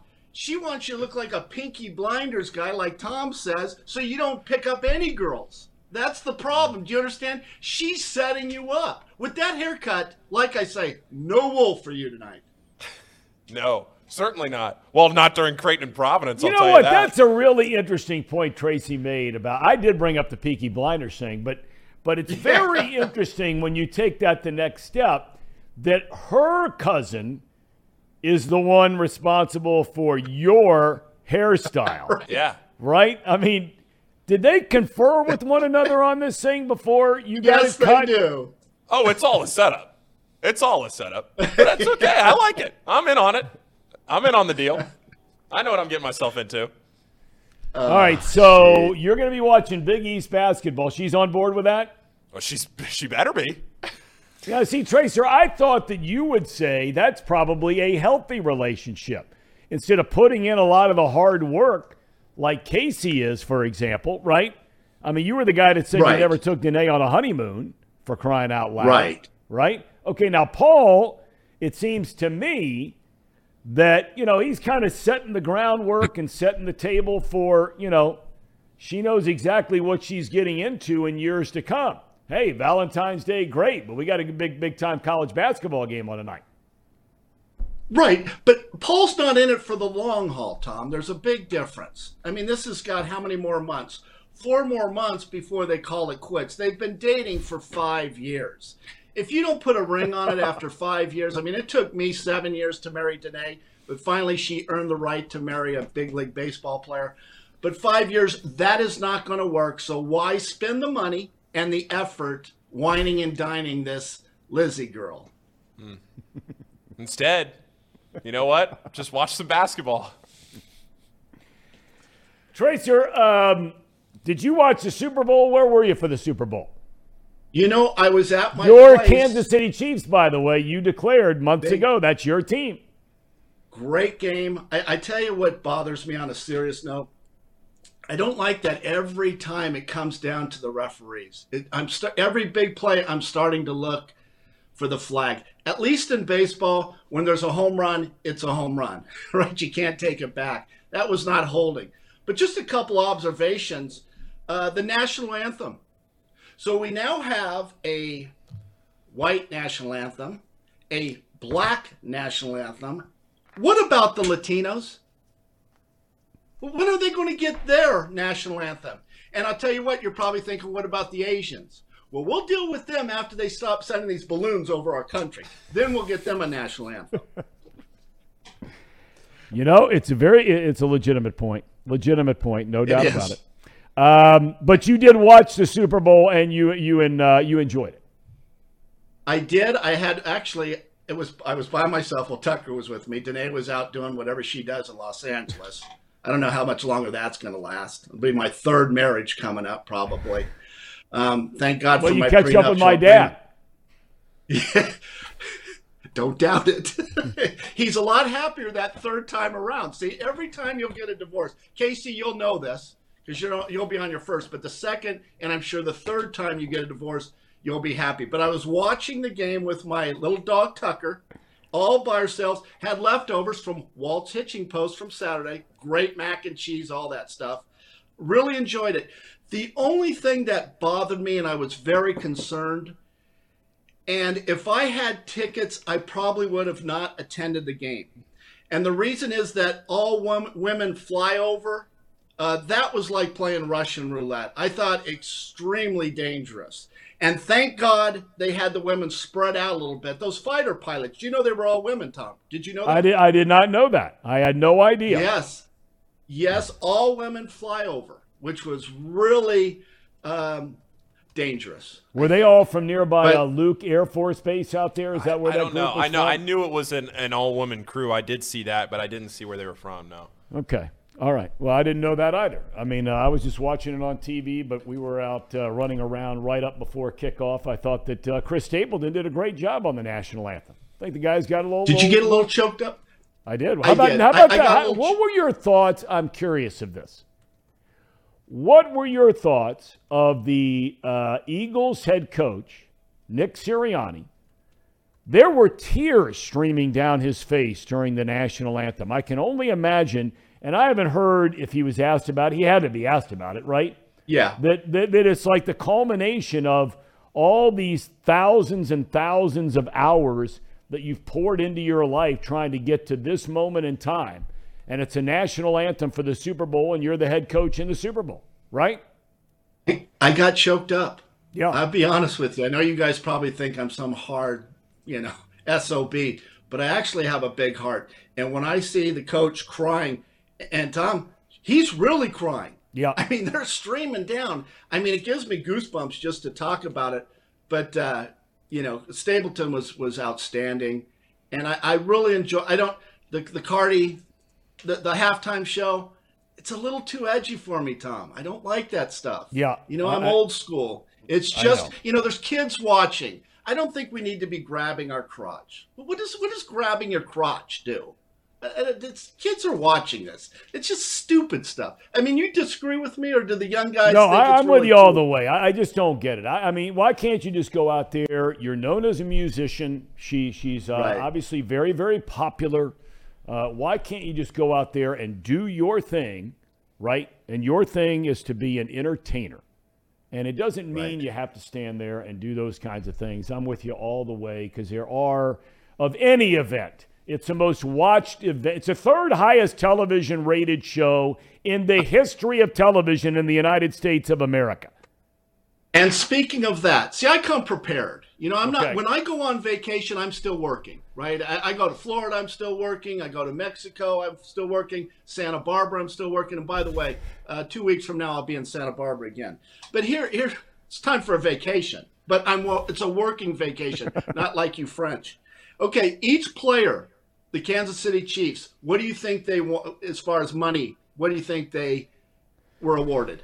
Well, I don't think it's. Any. I, I know it's nowhere close to the baseball cut. So Oh. I, I'm guessing what a hundred and something thousand, maybe. I, that's a straight guess. I have no idea. Yeah. 157,000. I think this is interesting because I would have thought it'd been a lot more. I thought you'd double it to 300. Like you said, the third most watched broadcast ever, something like that. Yeah. Here's here's the deal. 157,000 federal tax and state $58,090, FICA $12,011. That's Social Security and Medicare. I know those two ham and eggers over there have no idea what I'm talking about.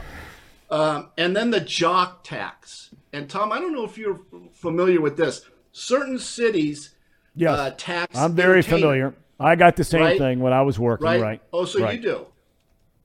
Three thousand nine hundred twenty-five. So that really only leaves you eighty-two thousand nine seventy-five. That's not that much for the Super Bowl. Do you agree with that? Well, I mean, especially when you consider it to, I, I think the baseball cut's now up over what? Now, there's double the amount of players on a I know. football team, but but I'm saying, I think, if I'm not mistaken, the share uh, of a player winning the World Series uh, is up over like 350, 400,000 now, right? I thought it was. I thought they hit four hundred thousand They year. might have. They I might couldn't- have. I couldn't believe it. I mean, that, that- amount of money, I remember, you know, and, and, and, and teams are, are really weird. They're different in this regard. Some people may know this, some may not. But as players, you guys sit around and you decide who's going to get a full share.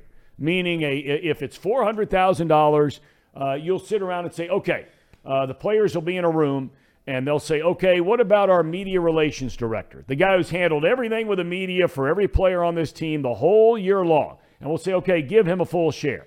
All right, what about the trainer? Yep, full share, full share, full share. Okay. And then you start going through some other people uh, that are involved with, with the, uh, the strength and conditioning coach and, and all this kind of thing. And then some people get voted a half a share, a quarter share, whatever it might be. That money for, let's say, a trainer. Now, trainers are paid well, but they're not paid like players are Right. paid. Um, that's life changing money for those guys. We had a guy in Arizona who was the assistant trainer, and back in those days, I think the share was, you know, maybe 175,000 bucks, whatever it was. He was able to go out and buy his mom and his special needs No. sister a house on that money. It's a That's it's a big deal, and those guys really are important to the ball club. Like you talked about the strength guy, the trainer. I'll tell you a story. and maybe I shouldn't tell this story, but I will anyway. And I wasn't on the team, but the story goes when I played for the Tigers, we are talking about when the Tigers won the World Series, and we had a lousy, lousy traveling secretary. And Tom, you know how important it is to have a really cool traveling secretary to help you out, make sure your wife has a good seat, your girlfriend has a good seat, and they don't sit next to each other. So it's really important there. But so they were voting shares, and Lance Parrish, you remember badass Lance Parrish, right? Yep. Lance was very good player. So he was the te- uh, catcher of the Tigers. So they win the World Series, and he stood up and said, "If anybody votes Brownie a full share, I'll kick your ass. In fact, if anybody sh- sh- gives Brownie any type of share, I'll kick your ass. That's how much that guy was disliked in Detroit. He was a terrible traveling secretary. Wow. Because Yeah. you're right. That that that I mean, really at the end of the day, now the trainers they take care of you medically, the strength guys, but as far as just the day-to-day sort of nuts and bolts of a player being on the road, uh, the traveling secretary, I mean, is way up here. That's a Way big time job. Big time job. Way up there. Gary Wahoff has done it beautifully for the Reds forever and a day. The best. Totally on his game. Um, golly day. For that guy not to be uh, given a, a full share, he must really be disliked. Really bad. Well, we were flying commercial actually with the Well, Tigers. that's not and I know his that's fault. big- Yeah, I know, I know, but it, it just we didn't have very good travel arrangements with the Tigers. In 1986, we finished in second place, and Tom, it it applies as far as teams winning the pennant, second place, third place. You vote on shares. In 1986, I played. I well, I only had 86 at bats. I was on the Sable list for the whole year, and the players were so mad that they had to vote me a full share, kind of tongue in cheek, because I didn't play. All I did was, you know, I was hurt all the time, and they had to give me a full share. Then we had another player in '86 who had a really good year, and I'm not going to name names, and he was not vote, voted a full share. Half the players, half the players say vote him a half sh- uh, a full share, and his best friends on the team says hell no, vote him three quarters share. And that guy, after they voted him three quarters, he didn't get the full share. He came in that locker room and was so mad he was ready to fight. And that's a true story. Well, why wouldn't they have voted him a full share if he was a big contributor to the team? I don't know. I don't know. But there were two guys that voted him no. And I thought it was really weak because he was a, re- and you know him, Tom, a really good player, very good hitter. Um, today is the day, Tracer, the pitchers and catchers report for the Reds. We were at the airport yesterday. My wife, uh, our son, uh, and I were at the airport yesterday, and it was uh, the busiest travel day in the history of the Phoenix Municipal Airport. There were people, I mean, everywhere. And um, and so uh, we're sitting there waiting to get on a plane, and all of a sudden, feel a tap on my shoulder, turn around.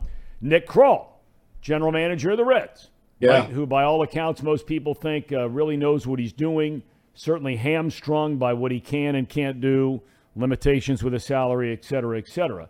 But um, pitchers and catchers reporting today. Does that have a little extra bounce in your step for you being a baseball guy?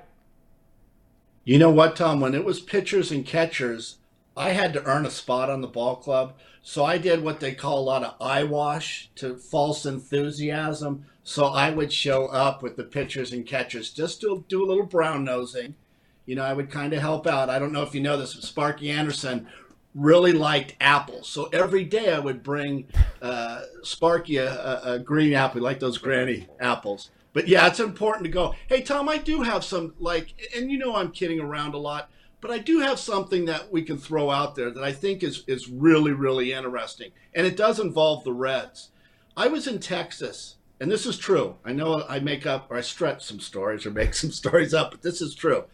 I was in Texas, and I talked to a guy who said that the Reds were offered a billion dollars for the ball club. Okay, a billion dollars for the ball club. Uh, Forbes ranked it as one point or valued it at 1.2 billion dollars. You start thinking about it. Would the Castellini sell for $1 billion? And let me throw something out to you. Why do you get rid of Moustakas at $22 million? Why would you eat that salary? It's almost like you're getting rid of of depreciating assets to improve the value of the club, and that's what you're doing with Moustakas. I thought that was a really strange move. It's tough, and this is not a, a hit on the Castellinis because I like the Castellinis, but it's tough making it in a small market group. One million, one billion dollars, but here's the catch: that guy who had offered to buy it would move it to Austin, Texas. Well, there is no way on God's green earth that Major League Baseball is going to ever allow the Cincinnati Reds to be moved out of Cincinnati. Now, it might right, be some dude from Austin, Texas, who buys a team one day if they decide to sell it. But there is no chance that the Reds will ever agree. be moved out of Cincinnati. And I agree. But here's the point you can move Oakland. Oakland's got to move out of there. Yeah, that, that's a pitiful ballpark. I drove yep. by it when I was going down the train. When I was on the train, a really bad place to play, bad ballpark. But what about maybe moving Oakland to Cincinnati? I mean, there's some possibility to talk about expansion. They're talking about what two two more teams. Yep. I mean, there's some places out there. I think Vegas is a good place for ex- expansion. The people, the fans that draw the most, the teams that draw the most in minor league baseball is Las Vegas. So yep. I think that's a good fit. Maybe a Charlotte, a Nashville, and I never even thought about Austin because Austin is booming. But that rumor's out there, and and I would not be surprised to see them maybe moving, bring in another team to Cincinnati. The Reds move and another team moves into Cincinnati. I do. I, I don't do. see it happen. I don't see it happen. Well, remember, Tom, I see things that you people don't see right? Hey, by the way, I ran into some dude um, on the plane last night. Did you get a text from some guy who um, who used to be a big part of your radio show? Yeah, he's he's actually a, yeah. Chris is. He told me he ran into you and and you guys talked and everything. And that's what I was going to ask you about, Tom. What's it like to sit and coach? I mean, do you feel like after you sit and coach, you have to go home and take a shower? I'm that, very comfortable back back there, Tracy. Those are my kind of those are my kind of folks. I mean, I was very okay. comfortable back there in in uh, you know the back of the bus, so to speak, row 33. Which I mean, you oh. can't even count that high. You didn't even know there were 33 aisles on a plane. No, no. And I have to ask you, when they closed that curtain, you didn't use our bathroom, did you? They the, the airline that I was on yesterday does not have first class. Oh, well, I wouldn't fly that then. Yeah. But uh, yeah, so did they give you a warm towel, Tom, for your hands? Uh, no, they did not. Uh, in fact, you, uh, you, know, it was it was an airline where even if you wanted a warm cup of coffee, you had to pay for it. then you're pushing it. Yeah, but he's a really good friend, and he says you were really nice to him. As well, you know, he was saying that he used to uh, be on your show, uh, or he had some family, I think, right, that used to be on your radio show uh, and talking about um, um, Norwood, right? Didn't you used to have a, a, buddy of yours from Norwood that used to come on the show, work for the school district or something like that? No, that was Rod from no- Norwood. He had the No Frills daycare. And then at Christmas time, we would sell the Norwood spruce from his basement. That's, you mean, is that what we're talking about? I think that's that's my only buddy in, from Norwood. Well, it, it didn't. I thought he said something along the lines of, uh, "Did he work in the school cafeteria or something like that?" Well, if he said so, I, I, don't think so. I don't think you were paying attention, Tom. I you was paying attention. There was a lot going on. There were a lot face. of, you know, a lot of people. He was he was telling me all kinds of stories, kind of in a hurry. Uh, he was sitting in a row in front of me, and so, you know, I got to tell you, um, Tracer, I, I almost had one of those moments, and my son was mortified. Okay, so we're on the yeah. plane going out. Okay, we're on the plane going out and we're sitting back in whatever it was, you know, 29C. It's just Luke. 33. Whatever. Right. Okay. We're back. No, 33 was coming home, but this was going out okay, to Arizona okay. on Thursday night. Okay.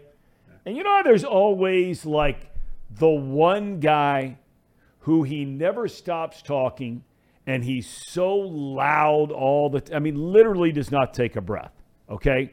So as we're getting on the plane, he's turned around talking to this guy who's directly in front of me about all these different concerts and this kind of stuff and blah blah blah blah blah. So, fine. We get on the plane. I'm sitting like 5 rows behind it.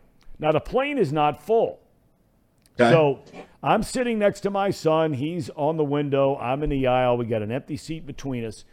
Well, all of a sudden, I hear this voice again. And this guy is, is basically having a conversation with somebody that's two full rows behind him. And he's so loud that everybody on the plane is looking around like, you know, well, I had finally heard enough, right? So I just, I Oh. kind of, I, I wave up to the guy. I'm like, hey, hey, go sit next to him. Go sit next to each other. You guys can have your little conversation. He's like, oh, oh, oh, come down, down. I'm like, yeah, like for everybody, right? I mean, yeah. who does that? Who has a running conversation with somebody on a plane? You got people trying to sleep. You got people trying to work. Right. You know, whatever. My, Who does that? Or do you ever ever Well, have that co- in first class? Does that ever happen? No, we ha- we have we have what we have in first class is called our quiet voice. We talk very low. We don't yell. We just nice. We don't have. But Tom, I think that showed a lot of courage on your part to settle that guy down and shut him down. That really says a lot about you because it does take guts. Because one of these days, Tom, you keep doing it to the wrong guy, you'll get your ass kicked. So just know your role. know your role. you know. but it takes it's very gutsy that you did that and spoke up, and so he was cool the rest of the flight. Yeah, he was cool the rest of the way. You know, uh, Jolly Jolly, our buddy who just worked the Super Bowl out in L.A. I mean, out in Phoenix. He said uh, headphones. Uh, you know, as soon as you hit the seat. Well, the irony is, is everybody's been on me around here about watching Breaking Bad. So I'm now two full seasons in. Let's go, Tom. I downloaded five episodes for the plane Perfect. ride. Okay, so I already did have AirPods in, and I I heard this guy better than I heard Bryan Cranston. Walter White. Walter White, thank you. did you watch all of Breaking Bad? I've seen all of Breaking Bad. I Does it, like it does it Breaking stay good or does it start to tail off like a lot of them? I think it stays. I think it's pretty consistent. I, I think the last episode. Well, I won't tell you the last episode, but yeah, I think it's good. I liked Ozark, by the way. We were going to give recommendations, and we Yes. need to write some of these things down. But I, I liked Ozark. There was a whole bunch that uh, Mad Men. I like that. I'm more of a cerebral guy. I, I know Paulie and Casey. They have no idea, but I like the the ones that make you think a little bit. Yeah, but you did finish. So you got five seasons. Ozark's a big league show, but it's over now. I know, I know, but it's something you can watch. And I and I saw where Peaky Blinders is going to have a movie. oh, really? They're not having another season. They're going to have a movie. Here, here it is. Because I'm prepared. You know, you guys just go and wing it. Application. I, I prepare. I get notes. I made these notes. Here's some shows. I liked Bosch. Did you see Love Bosch. Love that show. I love I've read Bosch. all those books. One of the great authors out there. Great author. Yes. Yeah. What about Handmaid's? What Uh, about no. Squid Game?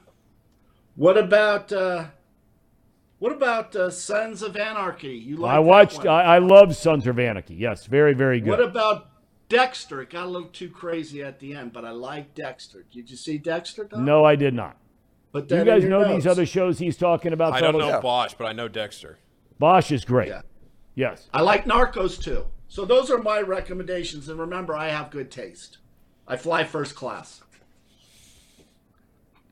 All right, Tracer. Um, so uh, enjoy your night tonight. So Danae's back in town. Big night over at Walt's Hitching Post. Is that right? Yes, I'm going to get the uh, the Tracy Jones bone in ribeye at Walt's Hitching Post. I mean, to have a steak named after you, how cool is that? And I got to just tell you one other thing. I had someone come over uh, when I was just eating by myself, which shows a lot of confidence, right? Eating by yourself at a nice restaurant. Table for one. That's girl- your nickname. Table for one. In fact, I have no friends either. My wife's gone. So this girl keeps looking at me. And I'm thinking, is she checking me out? And I'm just eating and she keeps checking me out, checking me out. And I'm like flashing my ring like I'm a married guy. I'm 62 years old, right? What am I pulling? So finally, she starts walking over and I'm getting all nervous. You know what she said? First thing out of her mouth, how's Tom doing? I mean, can you blame her? See? I mean, Tom, this show is exploding. Not real big fans of Casey and Paul. Thinks Casey's going to be a, a horrible husband, and Paulie, you know, we're, we're not sure what, what's going on with him. Well, nobody is, so that's fair. Nobody knows. It's a wild card. Well, Tracer, enjoy your night tonight. Uh, tell Danae we said happy Valentine's Day and happy Valentine's uh, to you as well, Tracer. It's nice to have you back. All right. All right. Thanks, boys. You guys have a have a nice week. I'll be on uh, Thursday. We'll see you on Thursday. Okay. Yeah. Absolutely. 11 Go Friars. There we go. Tracer. Jeez. That's, Fraser. that's so weak. That's so weak. God, you'll never get a girlfriend. You'll never get a wife. You're selfish.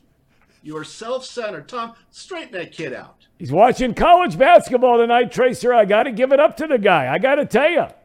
I got. I mean, there's a lot of pressure on guys like me and you, and to a lesser extent Casey. I mean, this guy.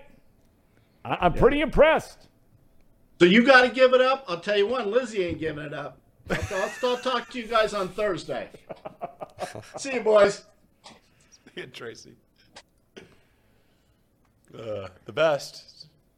Brought his A game after a week and a half absence. It's good to have him back. All right.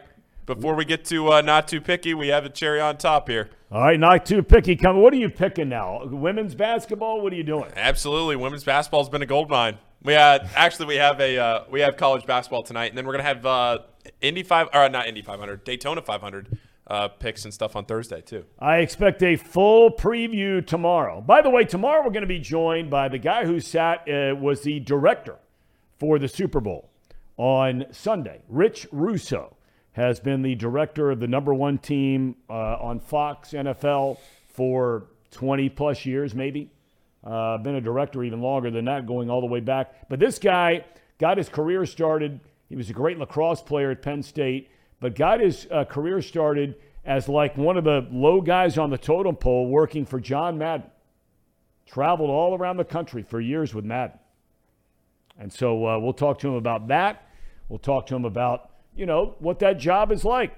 You don't have to be always the guy in front of the camera. You can make an incredible living running the camera or being the director or the producer, whatever it might be. And Rich Russo is going to join us um, uh, tomorrow to talk about that. That's awesome. I mean, I'm as as a broadcasting nerd myself, I am uh, I'm very excited for this. I am Yes. as well. Yeah. In fact, Jake Jolly, uh, uh, Jolly Jolly, uh, who works with Rich Russo, uh, they were just in the uh, truck together. Um, and he, I'll have to ask him about something here that Jolly Jolly just told me uh, about something. Okay. Uh, with Greg Olsen and Rich Russo that occurred over the weekend. Okay. All right, what do we got? Cherry on top.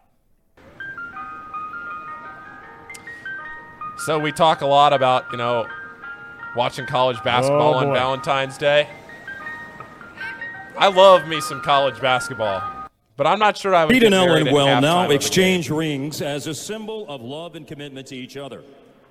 It is the seal of the vows you have just taken to love each other without end. Now, please place the rings on each other's hands and repeat after me. we can cut it off. Cut it off. As a sign of my thing, love, right? As a sign of my love This is a That I have Mavs chosen game you. last night. that I have chosen you Halftime. above all else, above all else, with this ring, with this ring I thee wed. I thee wed. By the power vested in me and with 20,000 MFFLs as witnesses, it's my delight to declare you husband and wife Reed, you may kiss the bride. Reed. Reed. Look at that. Love is in the air, Tom. Mavs fans, please welcome Reed and Ellen Malone. Congratulations to Reed and Ellen Malone, it sounded like. Yeah. You would do that at a Xavier game. Yeah, you would. Mm. Paul, come on. No, I would not. Yes, you would. That's cheesy. I would not. Actually, you know what he would do? He would be the one officiating it. He's perfect for the job. I've seen some people talking in the chat. I would say that Casey would do it in an NKU game, but he doesn't even know that NKU has a basketball team. What? They have a basketball team. there we go, Casey. Senior day on Sunday. Reed Mouse wanted. He actually asked. Uh, he asked the folks at Wrigley if he could have his at uh, Wrigley Field. He got turned down, hmm. having it as a venue. Paul, please. I know for sure if, and I know you could do it. You wouldn't get turned down by it. You would for sure get married at the Cintas Center. Halftime of a or pregame of a Xavier UC crosstown shootout. Tell the Ideal. truth. No, Tell the I, I truth. would not. I would not. Now, now the the funny thing that Lizzie has asked me before is, would you would I do a proposal at a basketball game? The answer to that is also no. But it would be funny. I'm not denying it would be funny, but I would not do that. I would not do that. There's got to be a line somewhere. Casey, the I'm line not- is not Valentine's He is Day. watching basketball on Valentine's Day. what else would you do? I wouldn't put it past you to propose or get married at halftime. No doubt about it. Now, would I have my reception at the Cintas Center? Maybe. No, I think you would definitely do it. That's, yeah, I just think you're not being truthful here because you don't want to upset her on Valentine's Day because maybe she doesn't want to do it. But if she gave the green light, you would be all in. I'd kick it around. I'd Kick it around. Okay. All right. Uh, not too picky coming up, right? Yep. Right now. Uh, and, and, and I expect, Paul, a full preview tomorrow of the Muskies v.